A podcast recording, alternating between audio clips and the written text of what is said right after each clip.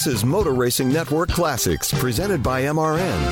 Welcome back to Watkins Glen International, topside with Barney Hall and Joe Moore. Driver introduction already underway. Let's hear from our pole sitter. Winston Kelley is with Carl Edwards. Well, a lot of people may have been surprised to see Carl Edwards on the pole. He's been here five times, all but one of them in the top 10. So you've run well here, but not qualified as well. Two questions. Did, were you surprised at the pole?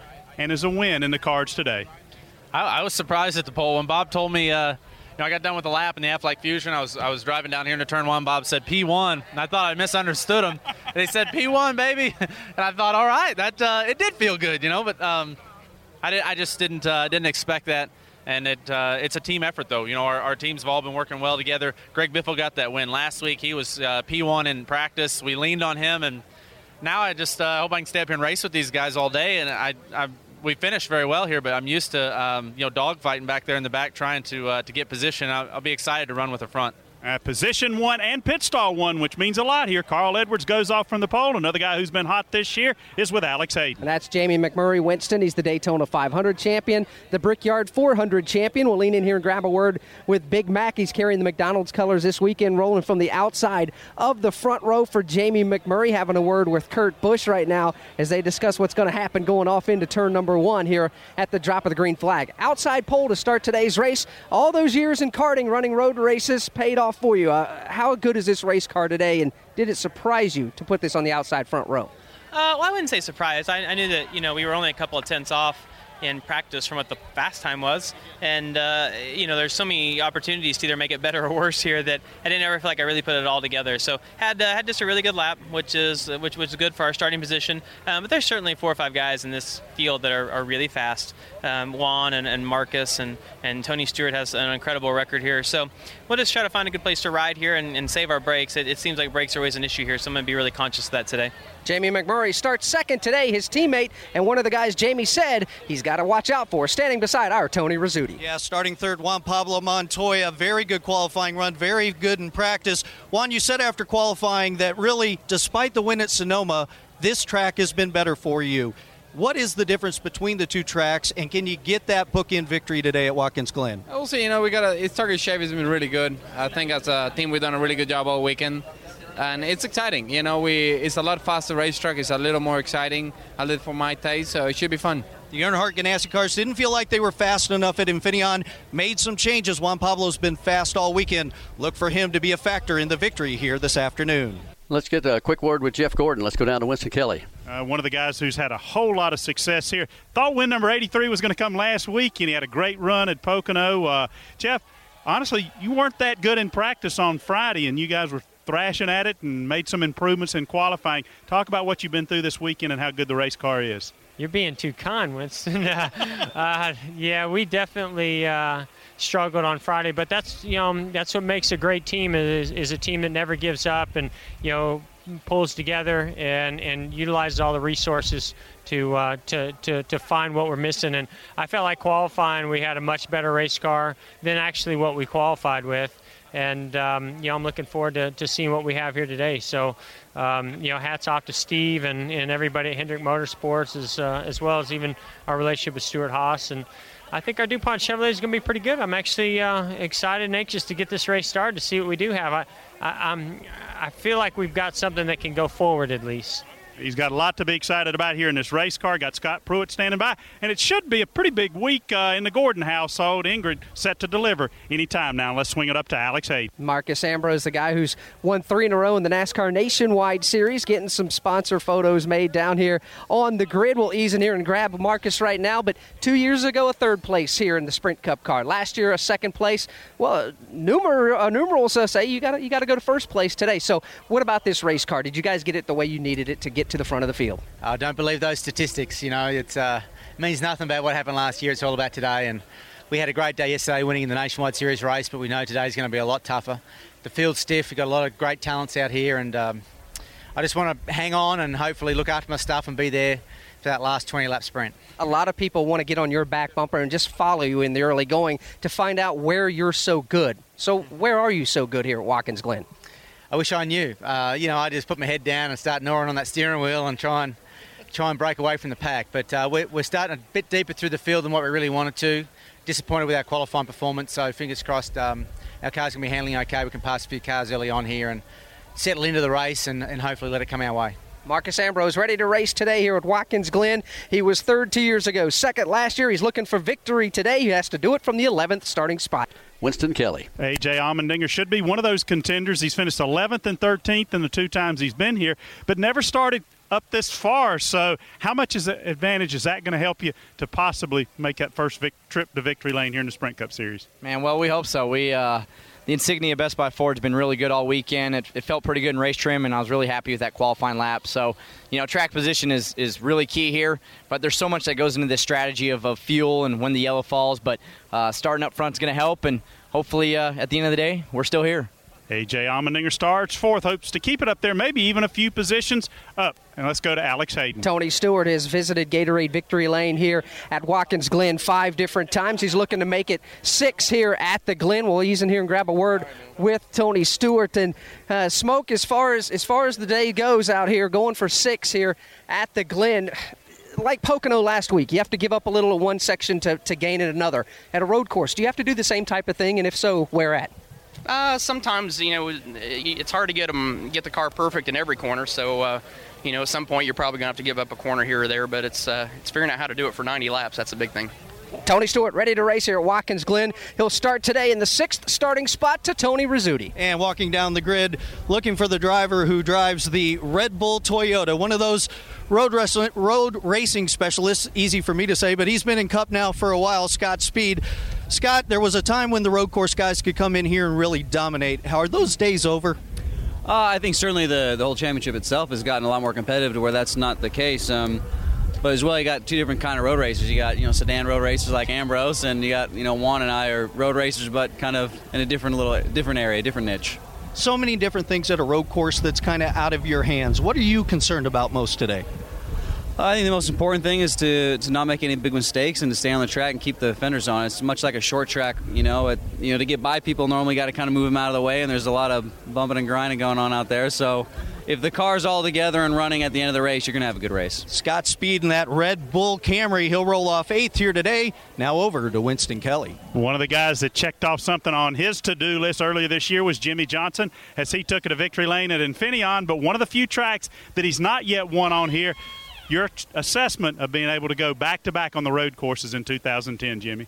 Well, we want to believe that we can do it. Um, practice didn't go like we wanted in race trim, although we made a lot of progress from when the track opened to where it, where we finished up there. Got a good qualifying lap. Um, you know, the chances are there. We, are not as optimistic as we were in Sonoma, but uh, it's a long race. A lot can happen. Strategy is going to be a big part of it, and I do think that we made the car better since we are on track last. That's the thoughts of Jimmie Johnson. He's set to roll off ninth here this afternoon everybody getting ready to go, and this will be a very important race. And Joe, a lot of the guys talk about uh, as far as the chase that the the uh, unknowns will be at Talladega and a place like Bristol, but I feel like it's right here. Yeah, I think so too. And a lot of the drivers, I believe, look at this as an opportunity to either gain a lot of ground or maybe lose a lot of ground. Yep. Same as you look at Talladega, because so Exxon can uh, happen in the running of a race here at Watkins Glen International. Let's go trackside again to Alex Hayden. And Kurt Busch standing alongside the Miller Lite Dodge, just kind of hanging out, waiting for this thing to start. He did a little stretching and and uh, ready to go, loose limber, ready to get the pre-race ceremonies underway. So, Kurt, as far as this car goes, did you guys get the setup the way it needs to be to go to victory lane today? We feel like we have it. Uh, it's just a matter of things falling into place. We've got to be smart early on, and on restarts, that's where trouble can happen real easy. And then uh, we wait till um, the latter part of the race, and the last time that we pit is the most important time. Going to be fun to watch the strategy play out. Kurt Busch, Steve Addington, the crew chief, they have got a strategy in mind, and believe me, nobody's really saying much of anything about exactly what the strategy is. I think one of the reasons that uh, they're not saying is because half the teams down there probably have a deal, but they're not sure. Uh, depending on how the caution falls and everything else, maybe an accident or whatever, can change everybody's strategy. Th- that's the deal here. Most racetracks, there's only one or two or maybe three or four guys that have got a strategy, but when you come to a road course like this, everybody's got a plan. Plus, nobody wants anybody else to hear what their plan is, so they don't want to release anything like that because they do have members of the team that monitor our broadcast and know that uh, they're going to hear what other guys are saying down there. They'll keep it kind of close to the vest what they're going to try to do because over the years, look at all the times certain teams have tried real innovative plans and strategy, hoping maybe they'd sneak one out, maybe uh, roll the dice, take a chance, and if the race comes to them, you know, have a chance to pull off a, a, an unexpected win. Let's check in with Tony Rizzuti. And Elliott Sadler standing outside his Hunt Brothers Pizza Machine.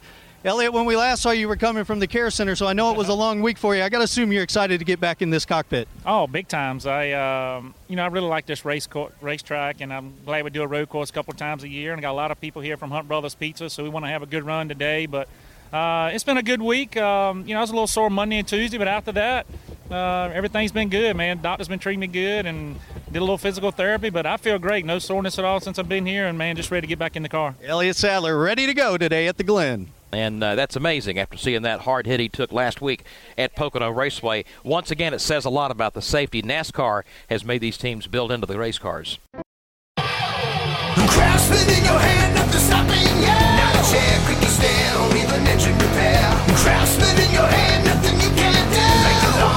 John,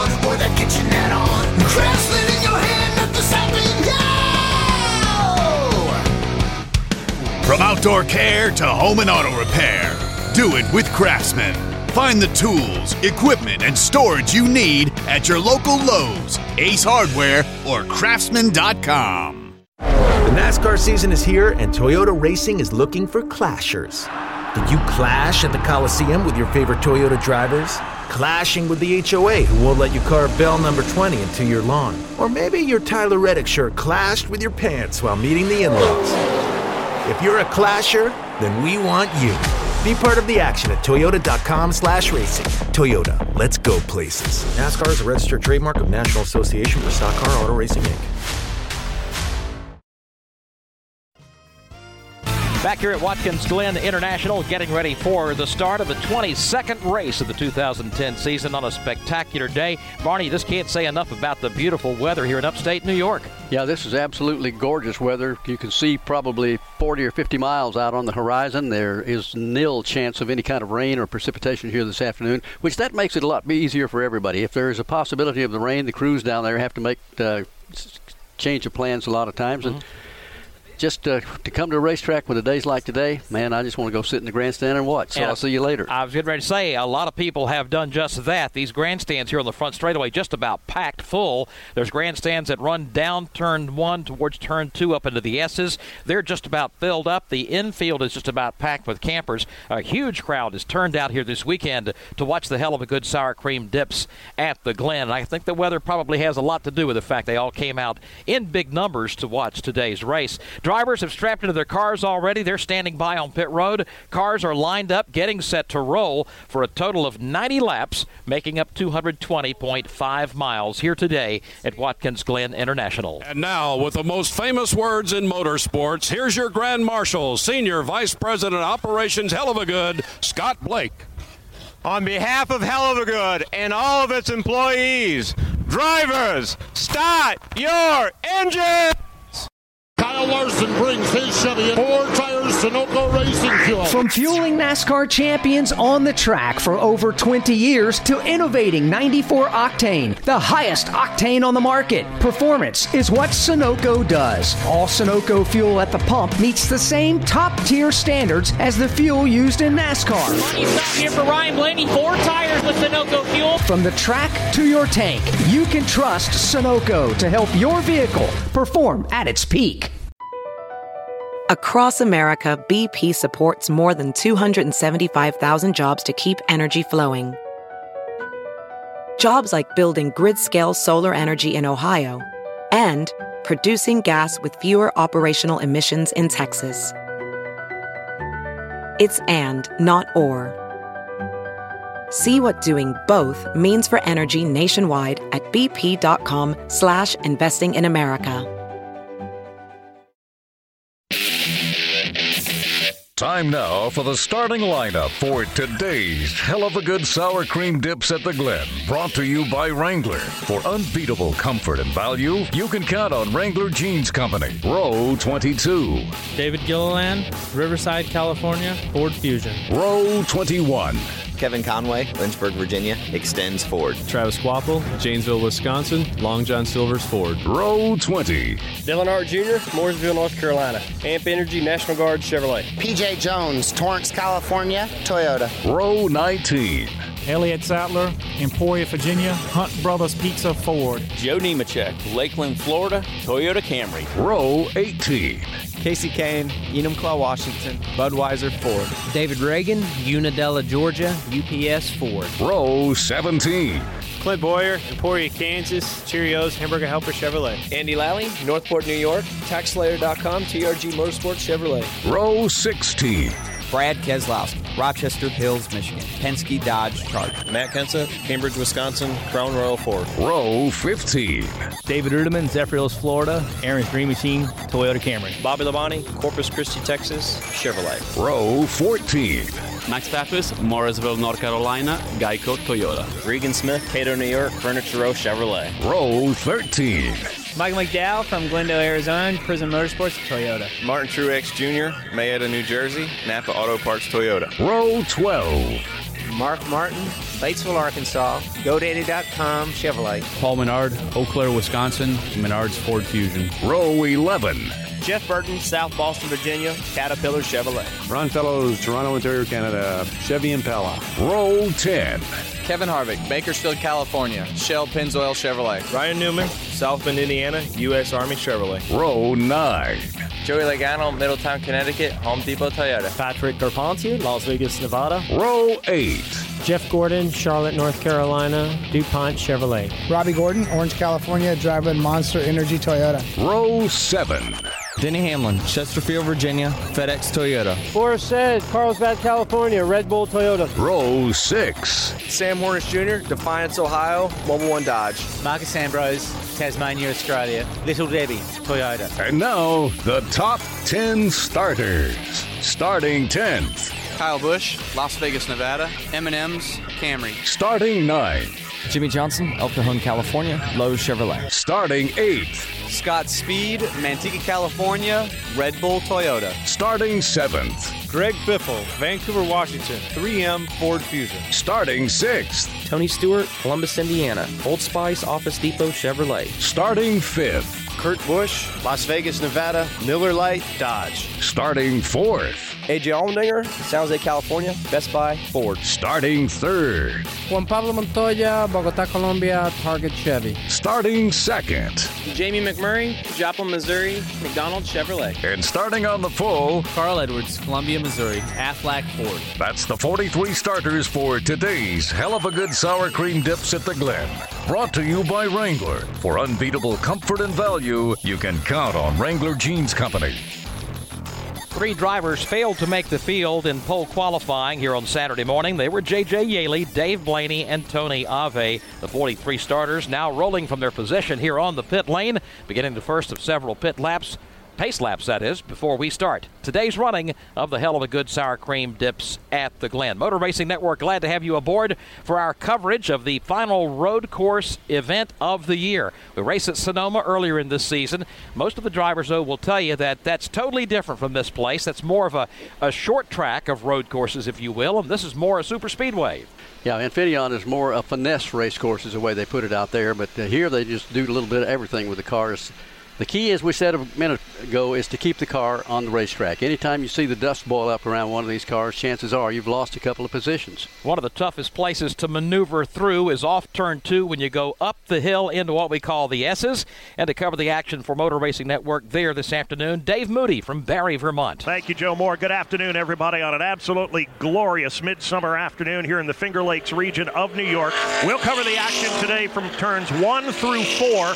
Turn one is the 90. 90 degree hard right hander, heavy braking at the end of the long front straightaway, and one of the best opportunities for overtaking on all of this course. The idea is to be hung right to the inside of the racetrack, outbrake the guy in front of you, pull alongside, and take the spot away on the exit to the turn. Following turn one, there's a short straightaway, followed by the section of the racetrack known as the S's. Turns two, three, and four. A right, left, right combination that leads uphill to the back straightaway. It is very, very tight. No room for error. Very few multi car incidents in this section of the racetrack. Not a lot of passing either. If someone gets badly offline and opens the door for you, you can make a pass coming up the hill. Other than that, it's going to be very difficult indeed. And again, it's baby blue Armco barrier in close quarters on both sides of this racetrack. This is not a good place to get offline. We'll cover all the action here from the top of a fire tower at the top of turn number four. Now let's go to the other end of the back straightaway and Kyle Rickey of Killingly, Connecticut. All right, thank you very much, Dave, and good afternoon, everyone, from my broadcast tower at the end of that long back straightaway where a lot will unfold between here and off of turn four this afternoon.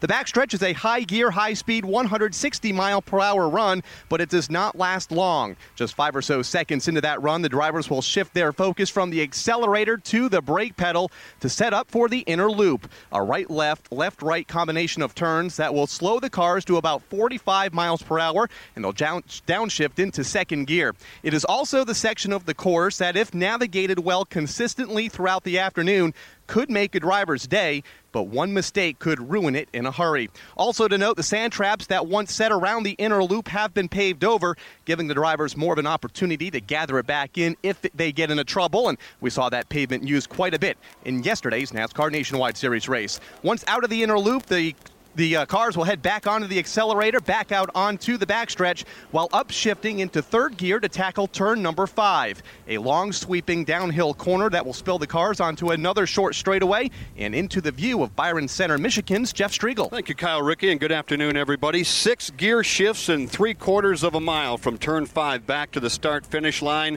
Two 90 degree turns and two pretty good places to pass here.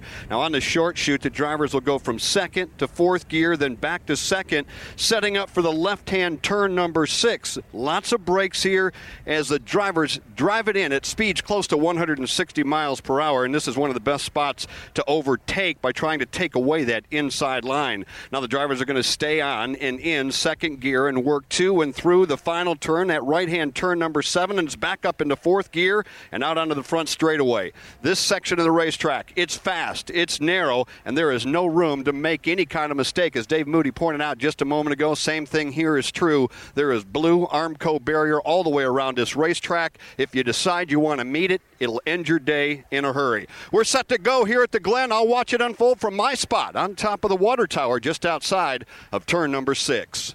Today's broadcast of the Heluva Good Sour Cream Dips at the Glen is brought to you under exclusive radio rights granted by Watkins Glen International to MRN Radio, solely for the private non commercial use of our listening audience. Any publication, reproduction, or other use of the description and accounts of this event without the express written consent of the Motor Racing Network is prohibited. One car going to the rear for the start of today's race, Brad Keselowski. They performed an engine change on his Dodge, and he would have been starting this afternoon in the 32nd position. He'll go to the rear of the field for the the start. About to get the signal of one lap to go to get this race underway. Again, a seven turn road course, a total distance of 2.45 miles around Watkins Glen, and we're doing it 90 times this afternoon for a total of 220.5 miles.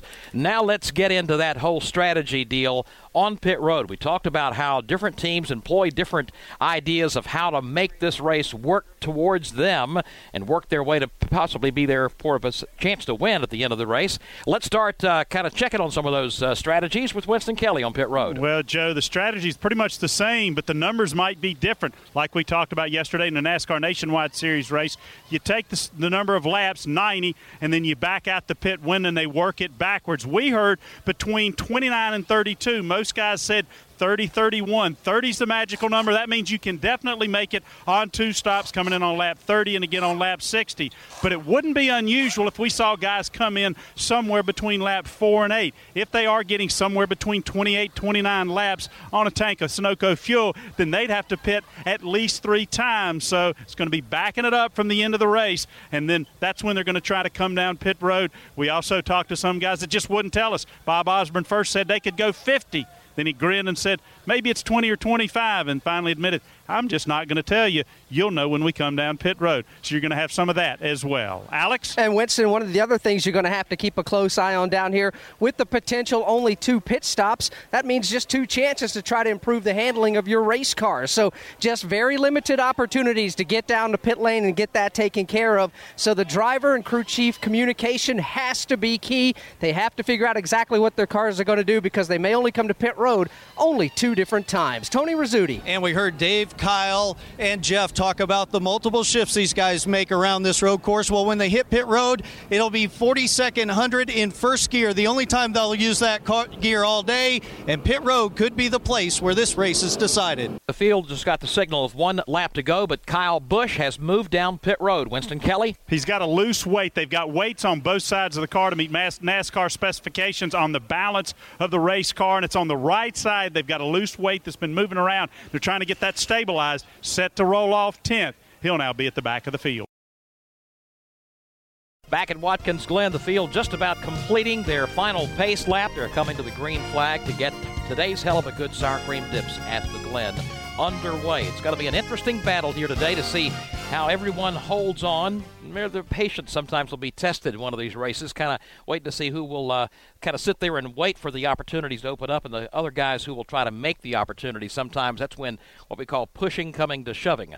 Well, I think the guys that are pretty well locked in, the, the uh, top 12 who will run for the championship, going to get out there and go for the win. But a lot of guys are going to have to think points whether they want to or not today.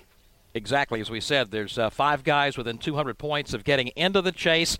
Five to go before the chase begins at New Hampshire. So every race gets more and more important for those guys who want to contend for the championship here in the 2010 season. Here comes the field now behind the pace car off turn number six into turn number seven. Carl Edwards and Jamie McMurray up front. Juan Pablo Montoya, A.J. Allmendinger on row two. Kurt Busch and Tony Stewart on row number three. The pace car now getting ready to hit the pit lane coming off turn number seven. The field coming to the start finish line for the green flag and the start of a Heluva Good sour cream dips at the Glen. And for the call, MRN Radio's Barney Hall. Sprint Cup drivers will run their last road race of the season here today at Watkins Glen. Pace car behind the pit wall. They come down to the line looking for the green flag. It has not yet been displayed, and now it has, and we're underway. They race to turn one. Carl Edwards and Jamie McMurray up on that front row. Back in row two Juan Pablo Montoya and A.J. Allmendinger. Going to be critical to get everybody through there without somebody getting knocked off the course. Let's go to turn one. So far, so good, and so far they are dead even. Coming up through turn number one, now headed for two. Inside line is going to get the break. Carl Edwards slide through to the lead. Now the battle will be among teammates for second. Jamie McMurray slides across the nose of Juan Pablo Montoya. That'll put McMurray second. Montoya to third, then A.J. Allmendinger and Kurt Busch. Front half of the field quickly gets single file off the S's and onto the back straightaway for the first time. Now it's heavy on the brakes into the inner loop, led by Carl Edwards. Jamie McMurray is there in second. Juan Pablo Montoya, AJ Allmendinger, and Kurt Busch. Top five, all nose to tail as everybody is safely through the inner loop this first lap through turn number five and onto the short chute. Here they come now. Carl Edwards for the first time out of second gear up to third and now fourth onto the short chute. Headed back to turn number six for the first time. One car out of line, and this is a battle for the lead. Jamie McMurray to the inside of Carl Edwards. Carl Edwards now off the track. He'll slide back on. He'll go to second. McMurray will go for the race lead. McMurray opened up the inside lane coming off turn number six. Got a really good run, and now he leads as they come back to the line. Carl Edwards scrambles back to hold on to the second spot, but another challenger there. Juan Pablo Montoya pulls up. He's working to the inside of Carl. This is the battle for second off turn one. Whole shot for Montoya to the inside, driver's right of turn number one. He'll move to the second spot. Door is open for A.J. Allmendinger. The Dinger will slide through for third. Carl Edwards from the pole position to fourth in about a lap and a third. Fifth now belongs to Greg Biffle. Kurt Busch dropping back to sixth, followed by Tony Stewart. And now the race is on for the second spot. A.J. Allmendinger briefly stepping out of line on the back straightaway, looking to the inside of Juan Pablo Montoya, tucking back into line as they approach the inner loop. And as they battle for second, it has allowed Jamie McMurray to break away by about four car lengths over Juan Pablo Montoya. AJ Allmendinger, another look to Montoya's inside off of turn number five. That's the battle for the second spot right now. Montoya has got it. AJ Allmendinger is right there. Another good battle. Greg Biffle has now gotten around Carl Edwards, so move Biffle up to fourth. McMurray right now with a 10 car length advantage over Juan Pablo Montoya. Two back to AJ Allmendinger. Jamie McMurray's had a kind of a strange year, winning two of the biggest races, and then other times finishing outside the top 30. But he's doing good the first couple of laps across the line. Back into turn number one, he's pulled away from Juan Pablo Montoya by maybe five or six car lengths. Hot scramble building up back there for third, fourth, and fifth down in turn two. Montoya feeling the heat from A.J. Allmendinger all over his back bumper as they exit turn one and head for the right-hander in turn two. Then it's about six car lengths back to Greg Biffle. He's got a car length over the fifth place machine. That's Carl Edwards. Two more back to Kurt Busch as they race to the top of the hill. Jamie McMurray continues to lengthen the lead. It's all McDonald's red right now at the front of the field. The McDonald's Chevrolet for Jamie McMurray leading the point by five car lengths, but that battle for second continues to be the best among the race leaders. Allmendinger continues to look high and low through the inner loop on Juan Pablo Montoya, trying to take that spot away. Very aggressive early on in the run. Looks again to the inside of the right hand turn number five. Has to tuck it back in the line. And he'll be looking for a good exit off turn number five. That may help propel him to that second spot, but Montoya too good there. He'll hold AJ at bay by a car length. Greg Biffle goes next. He's got two on Carl Edwards, two more back to Kurt Busch. Then comes Scott Speed with a good early run. Pretty good uh, racing going on there as Scott Speed tries to hold on to his position coming up off turn number seven. They'll settle down as the battling up front kind of goes away, but maybe not for long. For second place, A.J. Allmendinger starts closing in on Juan Pablo Montoya. He's less than a car length behind him as they leave turn one. Montoya slipped a little bit above the white line on exit of turn one, but not far enough for Allmendinger to mount the challenge as they climb the hill. It continues to be Jamie McMurray by about five, Montoya by a car length or two over A.J. Allmendinger, then Greg Biffle, Carl Edwards, Kurt Busch, and Scott Speed beginning to feel some heat from Tony Stewart. Everybody getting into line, finding their rhythm early on here at Watkins Glen as the race for the lead tightens up just a bit. Juan Pablo Montoya gained a bunch of ground upon entry into the inner loop and gains even more at the exit. Into turn number five, Montoya is there all over the back deck lid of race leader Jamie McMurray. Last time by, McMurray enjoyed about a 15 car length advantage over his teammate Juan Pablo Montoya. That's gone. In fact, it's down to just two, and under braking, Montoya closing even closer to the back end of that McDonald's Chevrolet. AJ Allmendinger goes third. He's three car lengths back. Field rolls out of turn number seven, heads back down to the start finish line. A lot of these guys uh, would like to keep this thing green at least through 10 or 12 laps. They hate to see the caution come out before we've run 10 laps and kind of throw their strategy to the wind, so to speak.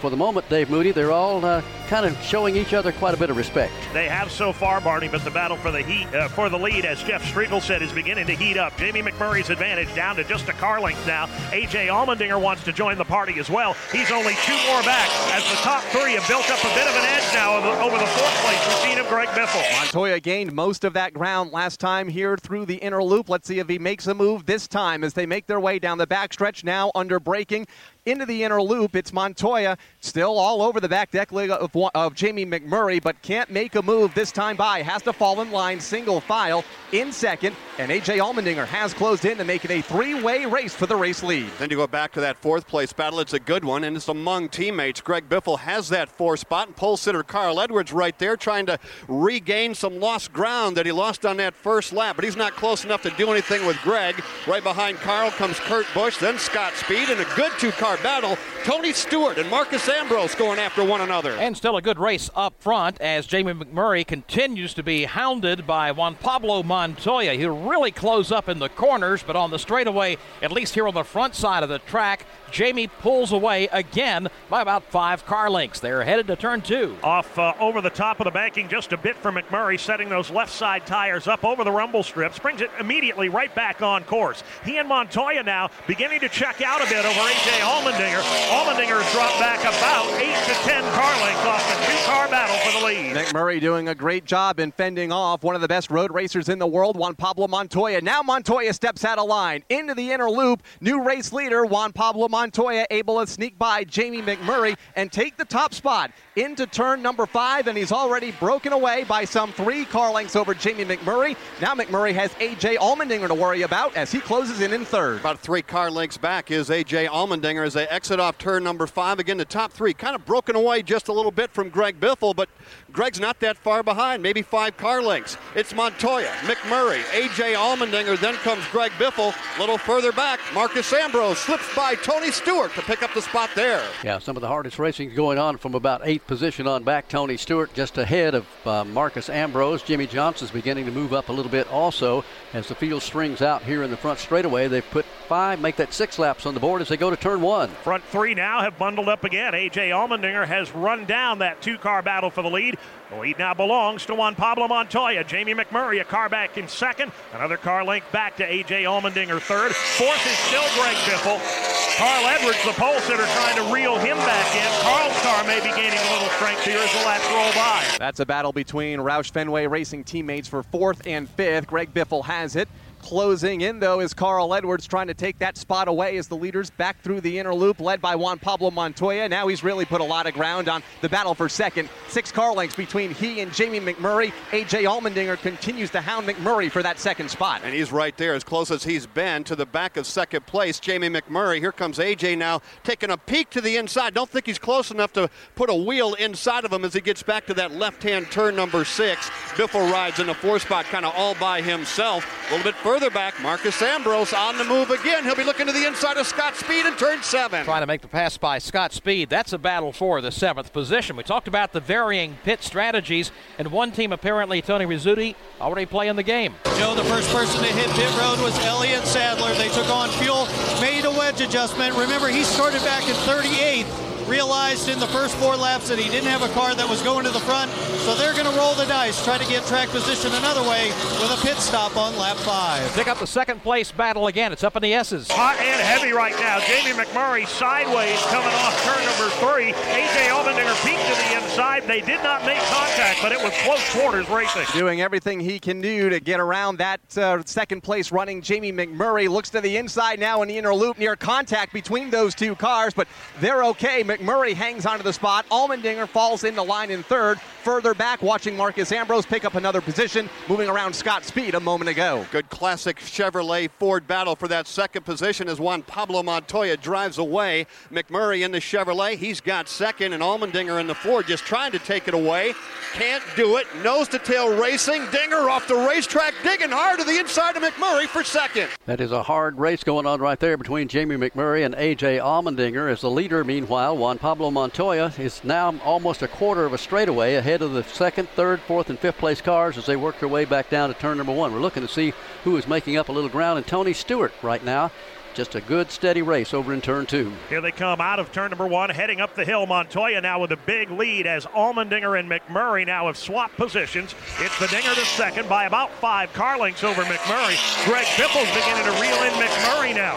Jamie, after leading the early laps, beginning to backslide. He's in Greg Biffle's crosshair. Running in third right now and falling into the clutches of Greg Biffle and Carl Edwards, both closing in to make it a three-way race for that third position. McMurray hangs on to it off of the inner loop and into turn number five. Heading make that downhill right hand run is McMurray. Biffle closes into within a car length. Peeks now to the inside onto the short straightaway with Edwards right there looking on. That's the battle for the third spot as Juan Pablo Montoya pulls away. Allmendinger pretty much second by himself, at least at the moment. McMurray Again, under fire. Greg Biffle under braking in turn number six, not close enough. Then comes Carl Edwards, Kurt Busch, and Marcos Ambrose. A couple of fast movers early on. Obviously, Juan Pablo Montoya, who's out in front and continues to build that lead, now up to nearly two and a half seconds over A.J. Allmendinger. Also, Marcos Ambrose has gained four spots since the start of the race, and a six spot gain for David Reutimann. He started back in the 30th position. He's now up to the 34th spot. So some guys really getting in the throttle, picking up all the ground they can. Other teams out there, or drivers out there, just setting a steady pace right now for the moment. We have completed nine laps. A quick look at the top five. Juan Pablo Montoya, A.J. Allmendinger second, Jamie McMurray third, Greg Biffle fourth, and Carl Edwards fifth. We are back at Watkins Glen International watching Juan Pablo Montoya set the pace. Let's give you a full field rundown with 11 laps complete. Juan Pablo Montoya is the leader, A.J. Allmendinger second, third is Jamie McMurray. Been a pretty good tussle among those three up there. In fourth is Greg Biffle. Carl Edwards is fifth. Kurt Busch is sixth. Marcos Ambrose is seventh. Scott Speed rides eighth. Tony Stewart ninth. Jimmie Johnson tenth. Taking you further down the AutoZone leaderboard here at lap number 11. In 11th is Denny Hamlin. 12th is Boris Said. Sam Hornish runs 13th. Robby Gordon 14th, Jeff Gordon 15th, Ryan Newman's in 16th, Kevin Harvick 17th, Jeff Burton is 18th, Patrick Carpentier 19th, and Joey Logano is shown 20th. 21st, Martin Truex Jr., 22nd, Paul Menard, 23rd, Ron Fellows, 24th will be Kyle Busch, and 25th, David Reutimann. 26th belongs to Max Papis. Clint Bowyer's 27th, Bobby Labonte's 28th, Mark Martin 29th, and 30th, that's Matt Kenseth. Kasey Kahne's 31st, Dale Earnhardt Jr. is 32nd, David Ragan runs in 33rd, you got Regan Smith 34th, Brad Keselowski 35th, PJ Jones is 36th, Joe Nemechek 37th, Andy Lally's 38th, David Gilliland 39th, Travis Kvapil 40th, 41st is Elliott Sadler, 42nd Kevin Conway, and Michael McDowell 43rd. He is already in the garage, only running six laps here this afternoon. Haven't had but just a couple of cars on pit road, but there's a couple in the pits right now. Let's go down there. And one of the drivers was in the top 10, Scott Speed in the Red Bull Toyota, complaining to the crew that something is wrong. He feels like something may have broken in the transmission. They came down pit road, bad vibration. They changed all four tires, hoping that that would be the problem. He has since stalled the car on pit road. They're struggling to get it refired. They're having to push him back in the stall. Scott had high hopes for a victory here today, but this is sim- this is going to go. They're going back to the garage, so this has really blown his chances at that very first Sprint Cup victory. And he's a pretty good road racer, but right now, without a car to go out there, he can't prove anything except we got to get this thing fixed and get it back in the race. That's really got to hurt when you know you've got a car that can run with the big dogs, and he was doing that up in the top 10 first part of the race. Unfortunately, they have some serious problems, and again, as Tony reported, they're going behind the wall. We'll follow up there with more on Scott Speed here in a few moments. Juan Pablo Montoya increases his lead. Four and a half seconds is the margin over A.J. Allmendinger. Jamie McMurray, Carl Edwards now taking over fourth. Marcos Ambrose continues to move up. He's in fifth. Rest of the top 10 now are Greg Biffle, Kurt Busch, Tony Stewart, Denny Hamlin, and Jimmie Johnson. I think, as usual, the cream is rising to the top, Barney. Yep, the road, road course guys are doing very well out there. And Winston Kelley, right now, we've completed, well, we'll, in just a minute, 14 laps. So at any point right now, should they have a caution, there'll be a lot of people on pit road, I guess. I don't know about that, Barn. That's kind of one of those strategy situations. I believe we're going to wait, have guys wait and see if they can push it all the way to that 30 lap mark. Guys that might be marginal on fuel about being able to make it two stops. They may come down pit road, much like you've already seen Elliott Sadler do. You know, I, but I expect to see most of them try to split the race into thirds. Guys come down around lap 30, and then again around lap 60, and then again, and then uh, they wouldn't have to pit again. You might see guys somewhere in the 28, 29 laps since we had several uh, pace laps, but I don't expect to see anybody in until somewhere between lap 28 and 31. Hey, we were talking a minute ago here on our commercial break, uh, up in turn number seven up there, that there may be a new shortcut through that corner. Yeah, there is, Barney. You know, we, we talk about, you'll hear Dave and Kyle and I talk about braking zones as the best place to overtake on this racetrack, but all of a sudden we might be starting to talk about acceleration zones. Off turn number six, Barney, as you know, they have paved over half of this gravel trap here, and now there is asphalt there. And what some of the drivers, the top drivers like A.J. Allmendinger, Marcos Ambrose, are doing is they're getting up on the rumble strips, and instead of going all the way back across the racetrack, Barney, to set up for that right hander, they'll stay on the right hand side of the racetrack and accelerate up alongside the driver in front of them. And it has been working. And I will tell you one driver that has been doing it lap after lap is Kyle Busch. Remember, he started at the tail end of the field. He's right now behind David Stremme. And once again, Kyle, maybe not close enough this time, but he will drive to the inside. Kind of a different approach than we've seen here over the years when we've covered turns six and seven at the Glen. Kyle has made quite a charge up to the front of the field. Here he is now grabbing another spot as he pulls to the inside of Patrick Carpentier to move up to the 20th position. He's sliced through the field since starting back at the rear here in 15 laps. Dave Moody? One of the most entertaining drives to watch in this early going, Joe. No question about it. Kyle Busch in vintage Kyle fashion, hanging the rear end of that M&M Toyota Camry out, just fishtailing his way up through the S's, pushing the point, taking every small opening he can find, and slowly but surely making his way to the front of the pack. Grabbed three or four spots last time by, settles into line. This time he has quite a gap between himself and Paul Menard and Joey Logano, who lie about 15 car lengths ahead, Set but continues to close in, exiting the inner loop in turn number five. Nearly chops that margin in half between he and Joey Logano onto the short stretch. Well, once he got by him, he just checked out, and he was right up behind that car that he moved behind. off of turn number seven, and now he has left him some 15 car lengths behind. That's how quick Kyle Busch is as he continues to try to charge his way to the front. Let's make a check now on pit road. Just a moment ago, Jimmie Johnson was in the pits. And it was unscheduled pit stop for the four-time champion Jimmie Johnson. They've gone over all four of the tires that they've just taken off. They've got a puncture right in the middle of the left rear tire. So Jimmie Johnson radioed in, said he had a problem. He knew something was wrong with one of the rear tires. They elected to change all four. Puncture in the left rear for Johnson. Well, tough uh, situation there for the four-time champion. But again, as we say, if you're going to have a problem like that, it's best to have it early in a race like this. We still have 74 laps to go, so a long time a chance for Jimmie to make up from that problem. A really good race is going on on the course right now for the third and fourth position. Jamie McMurray has fallen back a good ways from leader Juan Pablo Montoya and second place AJ Allmendinger. McMurray trying to hold on to third with Marcos Ambrose moving up. He's in fourth. Carl Edwards back in the fifth position, and that tandem racing around the course here. They've had a couple of side-by-side maneuvers. Here they come now, working up off turn number seven, back into the front straightaway, and McMurray will lose the spot there as Marcos Ambrose goes by. Carl Edwards as well makes the move,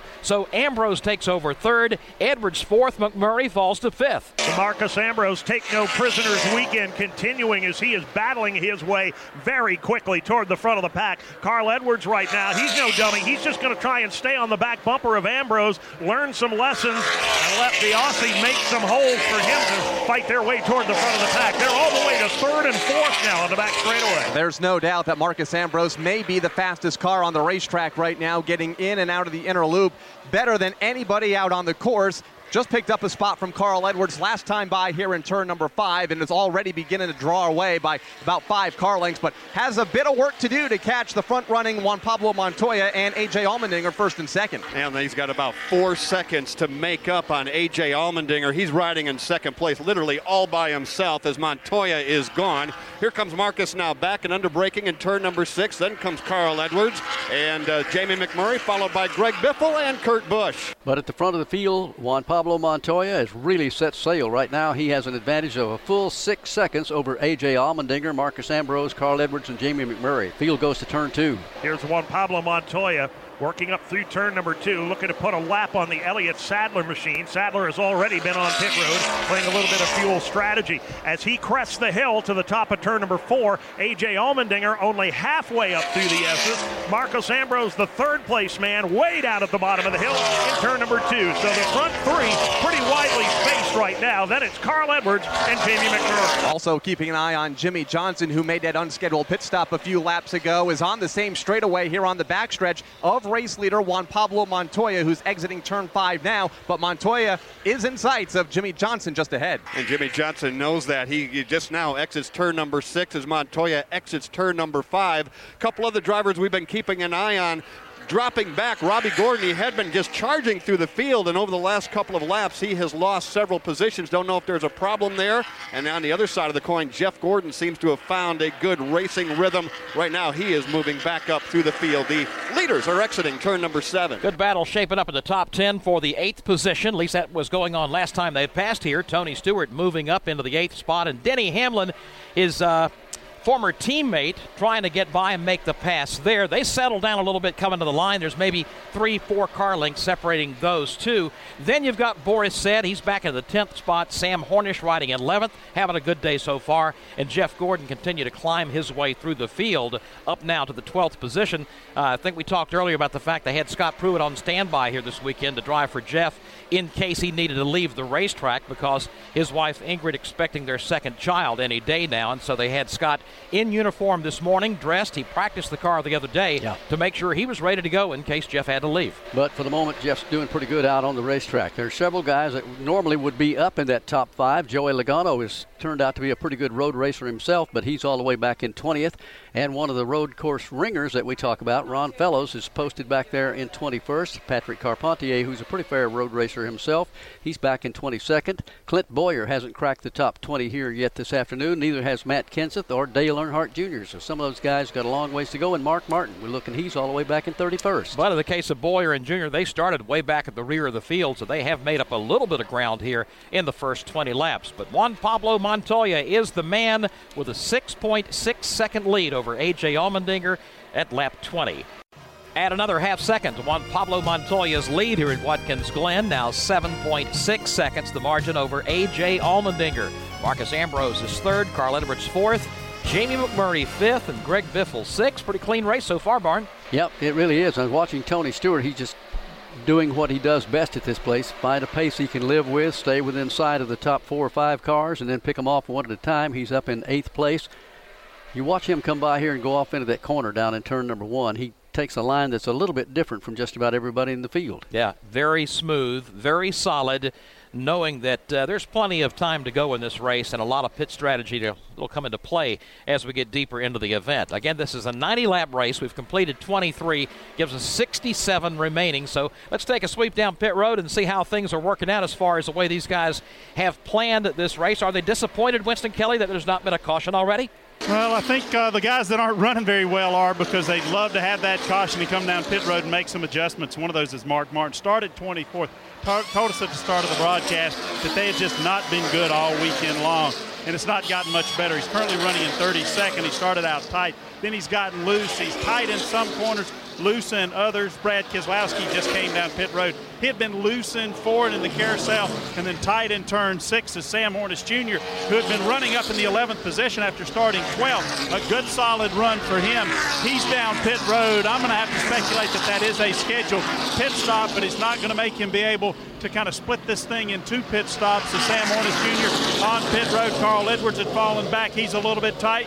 Uh, Jeff had mentioned the uh, woes of Robby Gordon. They think they may have a transmission problem, and he lost third gear, so that's going to hurt him as he works through this road course. Alex? A couple of guys we're keeping a close eye on here in the midsection of the pit lane, Winston, are Jeff Gordon and Marcos Ambrose. Now, Jeff Gordon, his car not really having the balance that he would prefer it to have. As a matter of fact, with the left turns and right turns here at Watkins Glen, he's getting two different handling characteristics with both sides of that race car. When he goes through the left hand turns, Jeff Gordon's car is very loose. When he goes through the right hand turns, the car is way too tight. So he and crew chief Steve Letarte, they're going to have to make some chassis adjustments, especially with the wedge bolts that they can shift the weight around. And that's what the wedge bolts are for, to kind of shift the weight balance of the race car around to try to give Jeff Gordon the bite he's going to need. He's still having a fairly decent run. He's up to the number nine position after starting 16th.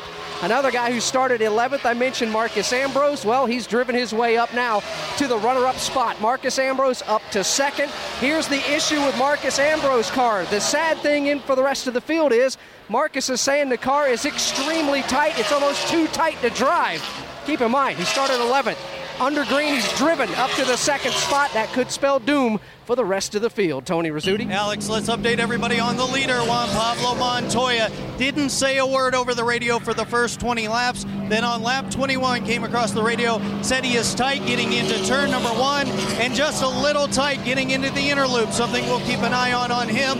Expect him somewhere in that window, 26 to 29 laps. We also mentioned Scott Speed going behind the wall. It was definitely a motor issue with that machine. They took out the motor box, they changed the spark plugs. They have since just taken him off the jack stands. Scott Speed getting ready to return into the race. Now back down to Winston Kelley. Kurt Busch in just a couple of laps ago, lap number 24 came in, took four tires. We talked about Sam Hornish Jr. Did confirm that that was a scheduled pit stop for Kurt Busch as he changed four tires and returned to the racetrack. Robby Gordon making an appearance on pit road. Let's follow his stop down there. And we talked about Robby Gordon perhaps losing third gear in his transmission. Always good here at Watkins Glen. Has scored one of his first three NASCAR Sprint Cup Series wins here. The crew going to work on the left side of the car. Remember, they pit in reverse order here. Working on the left side of the car. Now they're going to wheel around to the right side of the car, putting in that second can of Sunoco fuel in Robby Gordon's Toyota Camry. A four-tire stop here on lap number 25. There's Patrick Carpentier coming off the racetrack, lap 25 to make his stop, and the leader is in as well. Juan Pablo Montoya comes in. And Joe, they're going to change left side tires and put in that fuel, so they hit the early part of their window, lap 26. Left side service complete. The guys move around to the right side. Two pumps of the jack. Right side tires going in. Catch can signaling Juan Pablo down and away. Denny Hamlin rolls in for service on his car. Also, Jeff Gordon is coming in. We see Kevin Harvick coming off the racetrack. Jeff Burton rolls in, and Ryan Newman. Let's follow Denny Hamlin. Danny Hamlin, one of the guys that folks were pointing at earlier in the day, believing that he had one of the cars capable of going to victory lane. He's been running solid, but hasn't made too much noise after starting in 14th position. The crew on the right side, left side of the car, now around to the right side. Here comes Kyle Busch, probably the busiest man on the racetrack. He started at the rear, of the field and worked his way up to 16th before he makes this pit stop. It's going to be a four-tire stop here on lap number 26 for Kyle Busch. Alex? And we expected a big wedge adjustment for Jeff Gordon. That's exactly what he got. It looked like three and a half rounds for Jeff Gordon's DuPont Chevrolet, trying to adjust the weight balance of the car. Four fresh Goodyear Racing gasoline as well. Also, a couple of the Richard Childress Racing cars. Kevin Harvick, Jeff Burton, they both got routine service as well. Slight air pressure adjustment. We go to Tony Rizzuti. Three drivers in on this end of pit road, including Ryan Newman, Clint Bowyer, Dale Earnhardt Jr., all of them taking four tires. And now here's Jamie McMurray. He slides into his box, almost gets sideways. Left side service, expecting a four tire change for McMurray. The fuel man dropped the fuel can there for a second. That's going to hold him up a little bit. Four tires for McMurray. Also in Greg Biffle. He's in for service down to Winston Kelly. Lap 27, Mark Martin just completed his service. A.J. Allmendinger in pit stall number two. Just in front of him, wedged in is Carl Edwards. Lap number 27. All of these guys getting four tires and fuel. Further back, Tony Stewart. He started eighth. He was running eighth as A.J. Allmendinger goes out before this round of pit stops started. Four tires and fuel for Tony Stewart. More stops in front of Tony Rizzuti. Paul Menard just leaving his pit stall. Four tire change for the Menards Ford also in. Martin Truex Jr. and Bobby Labonte all taking four tires and fuel down to Alex Hayden. Marcos Ambrose just left pit road. He got four fresh tires. Said the car was too tight. They made a very slight air pressure adjustment on his race car. We've got David Reutimann just leaving the pit lane. David Ragan, the UPS Ford, slight cosmetic damage to the left rear corner of that brown UPS Ford. Four fresh tires for David Ragan as well. Caution flag is out. The Service Master clean caution displayed for the first time this afternoon. We assume for debris on the racetrack. And Joe, over everyone, here in the, in the, inner loop, PJ Jones' car came to a stop a couple of moments ago. He was slow off of the S's and down the back straightaway. Was able to get out of harm's way, but only about 15 or 20 feet off of the racetrack, off of the inner loop. That car has stalled and has been stationary over the course of the last lap or so. We are showing lap 28 complete, and Winston, I think just about everybody that needed to get on pit road made the stop.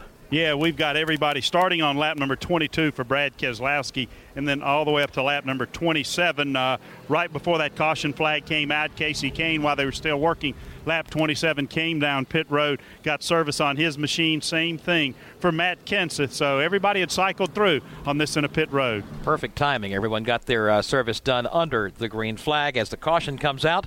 Again, the Service Master clean caution. Let's go back out to Kyle Rickey. It's for PJ Jones stalled car. He was uh, slow off of the S's. Not sure if he ran out of fuel or something may have expired under the hood, but the car coasted down in front of the leaders a couple of laps ago on the back straightaway. They had to take evasive action heading into the inner loop, but PJ was able to get the car out of harm's way just about 20 feet to the inside of the inner loop, and now he is being assisted off the racetrack by one of the push vehicles at this end of the racetrack. No contact, just a stalled car for PJ Jones.